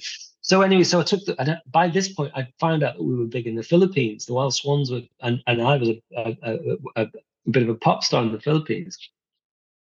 So I took the whole band out there, and that's that's also in the book. Um, in fact, that's how that's how the book starts. Um, because typical of my look, which is the opening line of the book, typical of my look, the wild swans have landed in Manila during a Category Four super typhoon. So the the gigs are, are threatened because this is this is this is big. You know, the Philippines are battered by typhoons constantly, really, or you know, every year or two. But this was one of those once in 40 years super typhoons, you know. Um, and I just thought, oh, how typical is this of the wild swans look? You know, we cannot get a break, you know. So that's where my book starts. Um, because the because that mm. album is particularly strong. I mean, production is beautiful. The lyrics, I love the opening track, "Fall into Bits." I mean, every song is good. Has your songwriting changed quite a bit at this stage in your mind? Yeah, yes, yeah, it has. I'm just going to move because I can just see my battery is about to die. Um, it's uh, bear with me. It's I I hadn't I had no choice. I was I was so angry with myself for for consistently failing in the mission uh, with the wild swans. Um, that I just got my shit together. Really, I started. I started working far harder than I ever had on on the on the on the lyrics and the um, the songs. I wrote all the songs at home on a Portastudio. Uh, Ricky Maymi came to the house and kind of embellished, did some embellishments and stuff. And we booked into a studio in Liverpool, a nice studio, Parr Street. It's just been demolished apparently. And the engineer there was a very young lad, uh, but he was kind of brilliant and an amazing pianist. And I, I went out on lunchtime. When I came back, he was playing this gorgeous piano. And um, I got him to play on on on the album, and then he loved it so much he offered to join the group. So so it's down to him actually. The production is is for a, a, large part of the production is is down to him. A guy called Rich Turvey. Well, he's now he's now a massive producer. Produces the Coral and Blossoms. He's had a couple of number one records, you know. Um, so yeah, and but all these guys are sort of on metaphorical speed dial. Do you know what I mean? So that so they all came back for, for the for the new record, the one that will come out next year.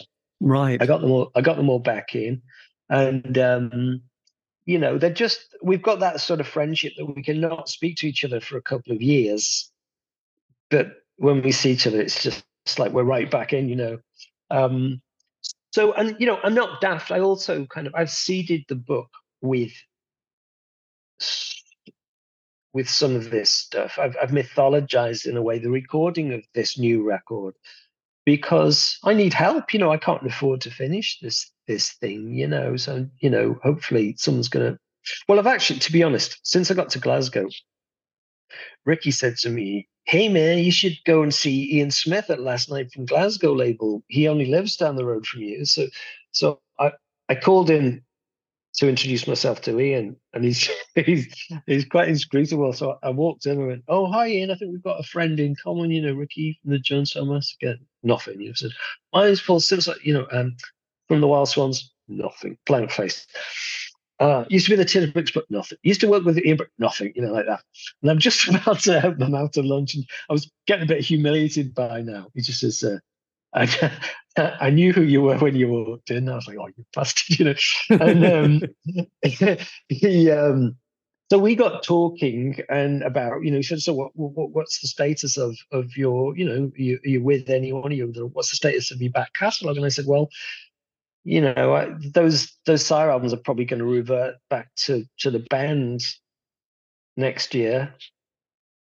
And he said, "Well, do you want me to look into maybe licensing them or you know whatever you think or you know should we should we put some of those records out you know and uh, and I said well I've got a new record you know just needs finishing. He said okay well let's do it. So um so so that's pending you know. It's just me finding the time and the um and and getting my health to the point where I can go and finish the vocals and just get it out you know Yes. And maybe tour, maybe touring it, but touring's a huge, a huge commitment now, especially when you're band. You know, I've got one guy lives in Cornwall, one guy lives in LA and San Francisco. you know, uh, I've got a bass player in Australia. You know, it's it's huge that sort of stuff. So I'm going to need to take some sort of big decisions really there on, on, on how to how to do it and and even do I want to do I want to do I want to tour? I don't. In, I don't particularly enjoy it, to be honest. I never yes. used to. I never used to. Maybe I will now. I mean, there's a, I don't know whether you read. There's a there's a, a story in the book called um, Semi Precious Metal, I think, and it's about me going to the Philippines alone in 2019, just before COVID. I went alone. I didn't take the band. I had a kind of Filipino wild swans who amazingly were like no perfect you know. And, and and it's not like that they're not really they're not session guys really. They're all in their own bands. It's just my my as i said i don't really just want some pickup band you know. My promoter jesse cambosa is put them together really and picked them and said these these, these guys might be and and they were they were fantastic. Um uh, so because you've got a band yeah. is this the one because i saw watching a live one in the philippines mm-hmm. uh, it, it, it's your band that you've got with um mooney patterson oh yes no so so that was 2011 or something like that when we went over but i went back in 2019 to headline this festival i went under my own name so it wasn't Billed of the wild swans it was paul simpson right. of the wild swans um, as an experiment really because it's uh, apart from anything else, it's, it's, it's a nightmare trying to get five guys of all available at the same time that are all in other bands or have got day jobs or whatever, you know. But also, I just I just financially couldn't afford. It. I just thought I need to I need I you know I need to I need to treat this a bit more seriously, a bit more like a business because I'm starving to death here and I'm reliant on the on the on the on the kindness of, of my my my partner, you know, and um, I need I need to be a bit more um, business like about it. So I, I, I yeah, I went alone. It was good. I quite enjoyed it, but but uh, why it's called semi precious metal is so I've always been a terrible frontman in my opinion. Um, Seymour Stein said it was the worst frontman he'd ever seen in his entire you know 60 years in the business um, because I he said you you turn you you don't talk to the audience you don't introduce the band you you play you sang three songs with your back to the audience you know but you see because I was a punk and a and a, and a post punk that was kind of you didn't trying too hard was a crime back in the day you know yes any, I remember. Any, any, yeah any band that got on stage at Eric's went good evening, everyone. Are you ready to rock? You know, it'd be like pelted with bloody beer glasses, you know. Um, it you just didn't do that. We, would come from the Subway Sect thing where you shamble, you know, you, you, you stumble on stage and you do the bare minimum you can because that's cool. You don't say anything and you fuck off, you know. And um, uh, so, but but I always wondered what it must be like to connect with your audience, you know. So a Filipino audience is completely different to, to, to a Brit audience. So a Brit audience, you know, you'll have your loyal guys who turn up, but you'll also have your beard strokers who are kind of like, oh, that's not that's not a, on the album. It's a diminished ninth. That's a flattened sixth, you know, and um, and also just like come on, impress us, you know. Yes. You know, yeah, yeah, that, that whole kind of trying to win a crowd over thing. I hate all that. And um, but so also, I I was the I was known for my clothes back in the day. I used to work with this sort of demob World War II aesthetic going on and that that changed into sort of tweed suit and brogues thing as I got a bit older. So when I went back, I I kind of I'd been to to get my health to a standard that I could perform after after the the, the Sri Lankan illness. I joined a gym and I started jogging on the beach. I was eating healthily and I started kind of getting a bit the fittest I've, I've, ever been actually you know and my body shape changed i was a bit kind of looking a bit buff even you know and um, so i started I, I, I, as an experiment i bought some kind of just sort of black and i've not black denim but just black black sort of jeans and these sort of sort of you know, kind of Nick Drake boots and a kind of short. I've never worn short sleeves in my life because I was always too skinny. It's sort of short, tight black shirt and a sort of jewelry on, sort of rock and roll rings and stuff. And I have this big studded heavy metal belt, you know, everything I'd ever hated actually. But uh, I think a bit like when David Bowie kind of when when the Heroes album came out, Yes. And he's he's just wore jeans and a leather jacket.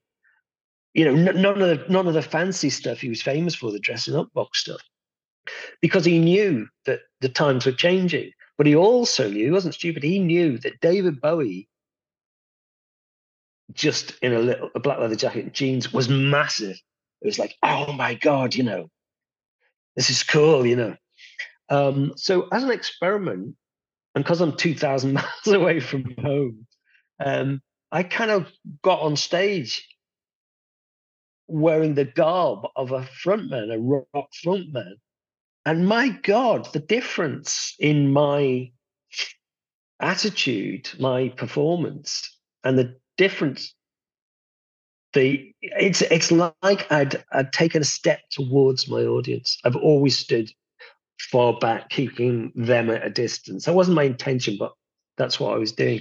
So in and I literally stepped to the front of the lip of the stage. I took my mic off the mic stand, which I've never done, and I literally performed. I I I I faked being a rock star to find the authentic performer in me, and I ended up loving it. And the audience w- responded, and and I thought, oh my god, why has it taken me so long to realize that this isn't selling out?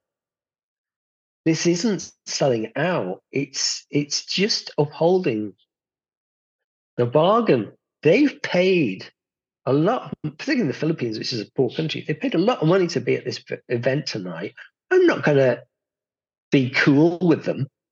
They, they wouldn't uh, recognize that anyway. They're so filled with love, the Filipino people. They're so gorgeous and and, and filled with uh, love. All they needed was permission to to to leave their seats. You know, it was a, it was actually a big, it was an eight billion dollar Chinese built complex with casinos and hotels and stuff. Eight billion dollars. Um, amazing place, you know. Um, but it was seated, and there was some sort of dignitaries sitting at the front you know, and I was thinking, oh God, I, this isn't going to work unless I connect with them. So two girls came down to the front from the back, stood right at the lip of the stage, and I just bent down to them to kind of high five them, kind of thing. and the minute I did that, the whole crowd just went to the front. I thought, oh, that's all they needed. All the all the audience ever needs is permission. They need the need the band to give them permission to to engage and and of course you know um depeche mode know this you know? Which is why they got massive U2 know this coldplay know only paul simpson and the fucking wild swans don't know this you know? Um, I guess, I guess it, you were doing more Marky Smith and Yes. Then Well, sort of I don't know what I was doing. I was doing Paul Simpson because I've never done him before. Because I did, I you know, I wasn't when it, I wasn't faking it. That's not what I'm saying. I, I was only the only thing fake thing about it was I I chose these clothes deliberately. Yes. To, Did you did you to- allow to enjoy yourself? Was it a matter of just Oh uh, yeah, yeah, yeah. The whole, yeah, ex- I totally enjoyed the whole experience. It was fantastic. Um, only one thing marred it slightly, which you might not have got to in the book yet, and that's so I'm backstage. I'm I'm I'm in the holding area at the side of the stage. My band are up on stage playing the intro. You know, the intro music is playing, and it's I'm I'm I'm I'm 60 seconds away from climbing on stage. And I hear this voice go, Paul, Paul. And I'm like, there's a voice. I can't see them because because there's this sort of black curtain separating me from the, the room, you know. Oh, Paul. Um, let me through. It's me, your brother. Well, I don't have a brother, to my knowledge. It's me, your brother. And I'm like thinking, yeah, man, we're all brothers and you know, in life. And he's going, No, no, no, I'm literally your brother. Your dad got my mum pregnant here in the 1960s. Now, anyone else would have just thought, oh, this is a madman. Except I was the only person in that room that knew that my dad had been to the Philippines maybe 20 times in the 1960s with the Merchant Navy. It was a regular port of call for him. For him. Yes. I know he had women in other ports. You know, we knew that. So it's not beyond the bounds of possibility that this guy is telling the truth. Anyway, but I'm like, I'm just about to go on stage to all these people. You know, my music's playing, and you've hit me with that. you know, so um, so I have to go on stage, and I have to think. I, I just have to sort of, think. I've got. You've got to block that out. You've got to just compartmentalize that. Deal with that later because you. It's going to ruin this event. So I climb on stage, and um, start the first song, and then can see this pair of arms moving like this in the crowd. You know, and he's this guy's about a foot tall because Filipinos are a lot smaller than than we are in the UK, or for, or for the most part. So this guy's a full head taller than everyone else. He's the only Westerner in the room, apart from me. And he's like this, and he's he's really and he's shouting out, Paul, Paul, you know, I'm like, no, no, I can't do it. And um, so um it was just one of the most bizarre things that's ever happened to me. And um anyway, so I, I'm trying not to look at that side of the stage. I'm just trying to ignore him. And um, and then when I look back, he's he's just gone. So anyway, after the show, I've got to sign autographs. I'm signing autographs for hours because you know it's a queue form forms. And eventually, I get to speak to one of the security guys, and I said, "Was there was there like a Westerner in the crowd, you know?" And they said, um, "Oh yeah, we we threw him out because he was getting in the the gig was being filmed, and it was also being recorded, and he was making so much racket, and he was getting in the way of the photographers and stuff, and the and the and the, and the movie camera. Um, they threw they threw him out. So I don't know to this day if he was just some drunk guy that had stumbled in from the casino, or I've got a brother in the Philippines. But I've put it in the book in case it might draw him out the woodwork, you know, Yes. My God, that is so like a splinter. Like, yes, well, they're just in, and there was a few babies born in the Second World War in, you know, where I grew up in East Anglia Mm. because Americans came over Oh, on of their course. on their bombing missions, and you know, obviously the discos, the local discos and dancers were sort of, you know, those, those wartime discos. you, you know, they weren't going to sort of think too much about, you know, long term relationships. It was like, well, we're going to be flying tomorrow over Berlin. Yeah. We, Yeah.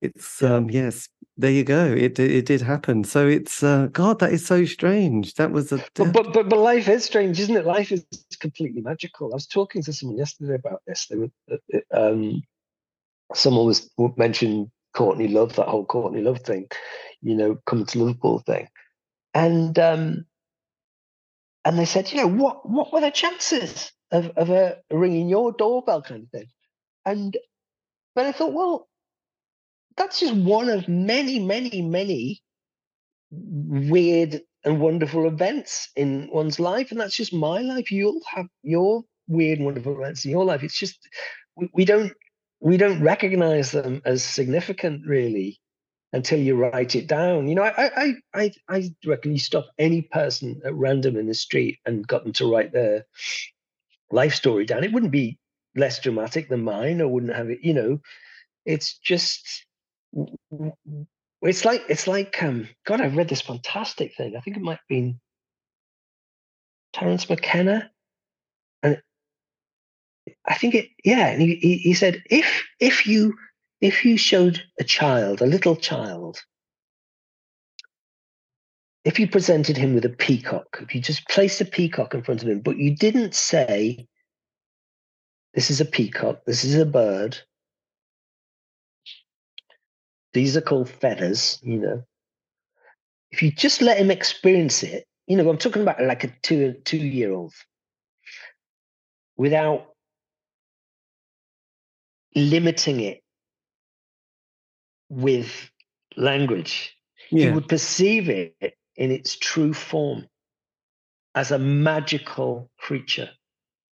You know, and and and I believe this. Like this is this is uh, what what I've gleaned of late in writing the book that life is magical. And we're living in a magical dimension but we're we're taught from childhood that it's not that it's normal you know that this stuff that we we, we turn our taps and this translucent fluid comes out that enables us to stay alive. But but we're taught that that's a tap and you make a cup of tea from that and it comes from the reservoir it, which comes from rain. And we, we, we we demagicalize life from the minute our children are born.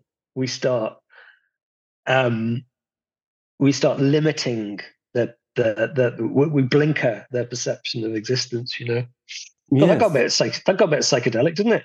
Didn't mean well, it did, and it, but it was interesting because I don't know if it was um, something similar, but I don't know, someone said, try having a day where you kind of give thanks to everything that happens. And it is like, you know, the water and imagine where that comes from mm. and, you know, your sewage and where that goes. And you're thinking, yeah, that mm. would be. And because if it's not there, we just go, oh, this is a disaster. Today is going to be a, you know, but we take it mm. all for granted, like electricity, or the buses running, or your car mm. works. Giving mm. thanks mm. to just everything, like you know, the milk that you put, the coffee, where that comes from. Mm-hmm. You you start to kind of blow up your brain because you think, actually, I'm so lucky because everything is so easy. But so we spend more of our time in that sense of kind of worrying about the negative because it's like this old tradition of wondering if we're being hunted. So we sort of go back to that deep ancestral you know element of thinking you know our defense systems rather than thinking that's a miracle that's another miracle. I've had so many miracles already i'm so, so blessed. Because everyone would think you're completely mental wouldn't they? So yeah but yeah. life is miraculous and, and and the tragedy of it is that we don't we don't um we don't teach that to to to to our children really. Um you know hence you know every, every school kids with with with uh, with with their faces stuck, stuck stuck to a screen you know in in in in the street you know um i mean I'm, yes. I'm, I'm really glad our generation we didn't grow up with with with with mobile phones you know i don't i don't know how we ever organized anything but we did didn't we payphones you know payphones two p pieces in a payphone that smelled yeah. of piss and I, I suppose you just they did didn't they um I suppose you'd just, I suppose you'd just be late. If someone didn't turn up, you'd just wait for them half an hour and then you'd go home, wouldn't you? Yeah, that's it. And that was ex- say, that was ex- that was accepted, wasn't it? The half hour waiting. Yes, you'd say, look, why don't we just say the time we're going to turn up rather than the time, and then all turn up half an hour late or an hour late in some people. Yeah, but yeah, you would yeah. you would sweat it out and you'd expect it. But yes, I mean, I do mm. remember, you know, was it Tracey Thorn, her book where she was still in Hull probably at university and going to the phone box because Paul Weller was going to sort of ring, you know, and she went there to hang out. Mm. Just oh right, oh hi Paul, you know, who was who had just been in the yeah, yeah. doing And just to yeah. say, yeah, I'll come down and do you know some backing vocals, right? Cheers, bye. Jur- a jur- journalist would ring your rehearsal room, Amazing. and you'd you'd be doing an interview with sounds while you're popping ten p's in, you know. I know it's it is quite weird. And also, I remember one guy who I did an interview with who did a book and was in the world of PR as well as writing and stuff like that. And he said, you know, when they used to send records to journalists, they would sort of put a little bag of cocaine and send it, and they'd get this brilliant review. I mean, it's all very, it all seems very that quaint. Wasn't, um, that wasn't Mick was it? I have done an interview with Mick, but it wasn't. But it was all part yeah. of that kind because all everyone's done a book now, haven't they? From Phil mm. Savage to Mick Houghton to everybody, they've all done mm. that. But I think mm. getting the journalist drunk and giving them a good night in Dublin or you know mm. Manchester you know, guaranteed a, a good record review. And um, yes, yeah. you know, they weren't going to mess with that one. So it, it, does change slightly. But from what you were just saying with your Glasgow connection, there are kind of an optimistic the, this decade, which has not been a great one so far, could turn out to be a blinder. Yeah, I mean, um, well, again, there's we've got to be optimistic. There's another thing in, in my book is is is is is a line: "Fear kills magic." You know, um, I've never really been fearful because it doesn't it doesn't work for me.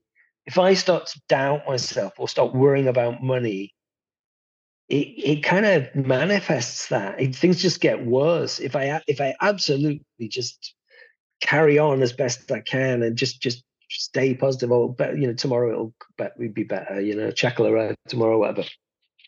Um, the universe sort of looks after you, but if if if if you you know also you, you do have to if, if you want if you want if you want good stuff to happen you have to put yourself in the stream where good things happen um I remember having this conversation with my partner, uh, Gemma. She's a theatre director, and, and, it's the reason why we came to Glasgow. She she she uh, took a job up here, and um, I, I, I would have these sort of decades in my life where nothing happened, and I, I, while I was waiting for the phone to ring and waiting for someone to discover me, you know, um, and, and, I've still got friends who do that. They're still waiting to, to be discovered. They don't realize that you actually have to you have to put yourself in the stream. You have to put yourself in, and by the stream, I, I mean, well, depending on what you're doing, you you have to engage with social media. You have to you have to. If you're a painter, you know, you, no one's going to knock on the door last to see your paintings. You have to approach agents or you have to approach that little tiny gallery that's opened at the end of your street you know you just you have to you have to put yourself in the stream where where the energy is flowing and that's that's one of the reasons I left Liverpool is you know my partner was was being head headhunted and uh, jumpers are coming up here but she said what about you you know would you be prepared to leave Liverpool? But what I found was in the last five years, in the last five years in Liverpool, nothing much was happening. I, I wasn't really, I wasn't feeling much love there for for for for, for what I was doing.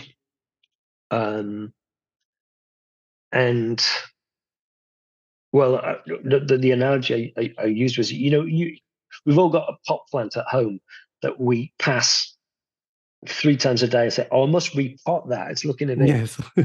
root bound." And then the, one day you do you pull it out, and there's no soil at all. It's just roots. It's literally just roots. Well, I think that's what happened to me in Liverpool. There was no nutrients. There's no new, no fertilizer going into into my roots. There was no, you know, there was no nothing new was happening. It was just the same. Well, you're Paul Simpson from the teardrops, the wells. Well, yeah. you know, there, there was no new energy swirling about me. And the minute I arrived in Glasgow, which was quite dramatic because my our, our, my car wouldn't start. We we were driving up to Glasgow with a car loaded up. My car was dead in the drive. I was like, oh no. It was quite an old car as well, so it wasn't sort of like just a, a quick fix thing. Um, so Gemma and I jumped on a train with just one suitcase apiece. Um, but it was quite exciting that you know, we uh, uh, uh, it felt like we're teenagers running away from home, and it's quite it's quite liberating leaving everything behind. You know, I mean, obviously we were going to go back when we when we found somewhere to live. We were going to get our stuff back, but um, so we arrived uh, just after Christmas two years ago at this rented room, and we woke up the first morning. We arrived, opened the curtains, and it had snowed overnight. And there was a little one of those lovely sort of parks, that sort of, yes. sort of private parks around the ten- tenements in Glasgow, in the West End, and um, there were baby foxes playing in the snow. And it was like it was just one of the most magical things I've ever seen. You know, early morning, the orange um, street lamps are still on, and there's foxes jumping over each other in this in this park. Um, turned on the radio, and it's this um, astrophysicist called Roger Pen- Penrose, Penfold, Penrose, Roger Penrose declaring that the Big Bang was not the end, sorry, it was not the beginning of our universe, but the end of the previous one. I was just like, well, my brain just kind of it's like like the TARDIS, all these doors opened in my brain. Now, whether yes. that's true, whether that's true or not, it was a fantastic kind of thing to wake up to. It all seemed like nothing but possibilities. You know, it was all it was all good, good, good, good, good, good portents for the future. And then um, Rev Spirit got re-released by Optic Nerve as a seven-inch, went to number one, and then the Queen died. It was like result. all my dreams had come true, you know. Amazing. Because uh, I, th- I think people would be once they get the book and they rediscover the work again and new people. Mm. I think they would just love to hear a new album, have the repackaged, and then see a sort of tour for you know, like just around the country, a ten date tour. I think. Well, that's I think you doable. Would, I think that's you would doable. be. I think I do think that people would just be overwhelmed and excited because it's like, oh yes, this is brilliant. Because because those, you know, you get those eighties rock the eighties things, and you get twenty mm. bands, a member of musical. Youth. Yeah, I've I've been offered those. Yeah, and they and it looks really, you know, Banana Rama, Nik Kershaw, and it's like, oh my god, Tony Hadley. But I think just going back to the clubs or just having a, a sort of fixed circuit, I think people would just adore it. I think they would just be so excited. Yeah, I mean, I mean, if I, I, I excuse me, I've got a UK promoter that have been on his books for ten years, but I've never done a gig with him. Um, and, and every now and again, he gets in touch, and I feel awful because I barely respond. Offering me kind of things. He says, "Oh, you know, there will there will be a kind of demand for it, and you know, be good to play these sort of interesting venues and this church here and that sort of stuff." But part of me would quite like to do I've got I've made friends with this band in Dublin. I've been over in Dublin a lot lately. I've made, friends with this this um, band called the Prongs, who just got got their first album out. But you know they're they're, they're they're they're not as old as me, but they're not young men. It's kind of quite uh, literate sort of spoken spoken word stuff. Um, and he asked me to. So the Prongs played two weeks ago in Dublin, and they asked me to get up and read a kind of extract because it's the the, the, the, the singer um, uh, has got has got a book out called the Now Express. John Fleming asked me to to read a uh, an extract from it during the gig. Well, it was quite a small room, but I'd forgotten the energy in there was fantastic. They were a bit nervous before they went. And I said, "Don't be nervous because everyone that is in here wants to be here. You can feel there's a beautiful atmosphere in here. And I got really nostalgic for the small gig experience, you know. And I thought, yes. oh, I wouldn't mind. I wouldn't mind, you know, and they they totally aced it, you know, it's a fantastic thing. And and but also me, I had to get up on stage and read this this book extract. And although that's all it was, it was two minutes, you know. But I kind of I felt that, oh, I forgot about these sort of gigs. These are great, you know, these the, the sort of gigs where you afterwards you, you make friends with 20 people in the audience and they stay your friends for years you know yes um so yeah i wouldn't mind yeah you may i'm getting quite excited at the idea now i hadn't I hadn't really um, everything's changing all the time. You know, the energy's changing. Things are looking quite good for the book at the moment. I'm getting some very nice feedback from some quite important kind of names and stuff. And um, I've got, so I'll have my first reviews going in in in in, in next week, and um, I've got you know fingers crossed see, see what happens. But um, um, yeah, I'm I'm quite optimistic about about next year, and yes, and and it might, yeah, it might be nice to to actually play live again. I might find out myself enjoying it finally. So with your with the book, do you ever Hmm. run it by any of the people that you've written about? I mean, are there any any of these sort of members that you've just said, look, I've just I've done a book and this this is it. It's going to be fun. Well, they they they they they've all they all knew I was doing it because you know I was saying I over I'm a terrible over promiser. I always I always t- tell people what I'm doing be- years before it manifests. You know, um, and I did that with with the book. I told people I was doing it long before. The, the only person I've really spoken to about it is is Will Sergeant. You know, Bunnyman Will, because he's he's been reading it for years. He gave me a nice quote for the back of it saying, "I've been reading Paul's hilarious writing for years. You know, now it's your turn," kind of thing. Um, and and uh, Ged Quinn, the the key the original keyboard player in in the Wild Swans, who who's a, a painter, a fine artist now, uh, and I speak to him like once a week, and he's he's uh, he's been sort of holding my hand through it, and he was actually very encouraging, considering he's he's in the book for good and for bad. Um, he was blaming. He just said, "Don't listen to anyone. Don't think about what what I think or Julian thinks or Mac thinks or Jerry Kelly thinks. Just write the book you want to write. You know, they can write their own books if they don't like it. You know, um, and I did. You know, and and and um, he's been brilliant about it. He's been really, really uh, encouraging. But but but uh, uh, that's that, that's all so far. I didn't really feel compelled to like anyone who was doing it because they didn't tell me when they were doing their things. You know, Julian didn't tell me he was writing a book. It just appeared. You know. Actually, that's Um, quite freaky with Julian because he did that. I got a book, his um his one on stone circles. I think it's something the like that, that's some- going. Something like twenty five years old or sort of even older. Yeah, yeah, yeah. because I got it as a Christmas present. I thought, God, that's um, that was a bit weird. I think there's some anniversary, so I think it's going to be fine. Everybody, I guess you just have to sort of wave that first, m- ride the first wave of like, oh, okay, never mind, let's move Well, on. I, I'm, pro- I'm probably avoid reviews unless someone tells me, "Oh, that's a great review that that person's given you," um, because I, you know, I don't, I don't want to, I don't want to, I don't want to, you know, I, I'm no, I no longer suffer from depression. As far as you know, um, I'm not on any sort of medication. I've just kind of dealt with all that stuff now. The books help with that. Um, and I don't want anything to sort of bring me down. My, my, my only real fear about the book was that I, I thought I might be accused of pretension. You did misinterpret my, yeah, just just that it's pretentious, really. But, but um, it's just you know, it's not, it's not, it's not. I don't think it is pretentious, but it's not. You know, Roxy music were pretentious, and I love them. You know.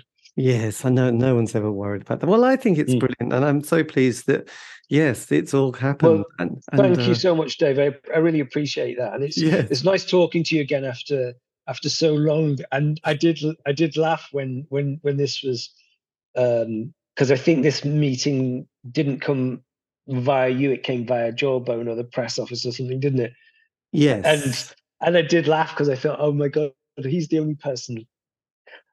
Um, Dave's the only person that I that I that I kind of confessed all this stuff to years before the book, you know, in a because I'd had a few too many uh, glasses of rum one afternoon in the little grapes. Yeah, I know, but Yeah. um, yes, but it's good. I think let it go. That's what they say, isn't Yeah. it? I mean, yeah.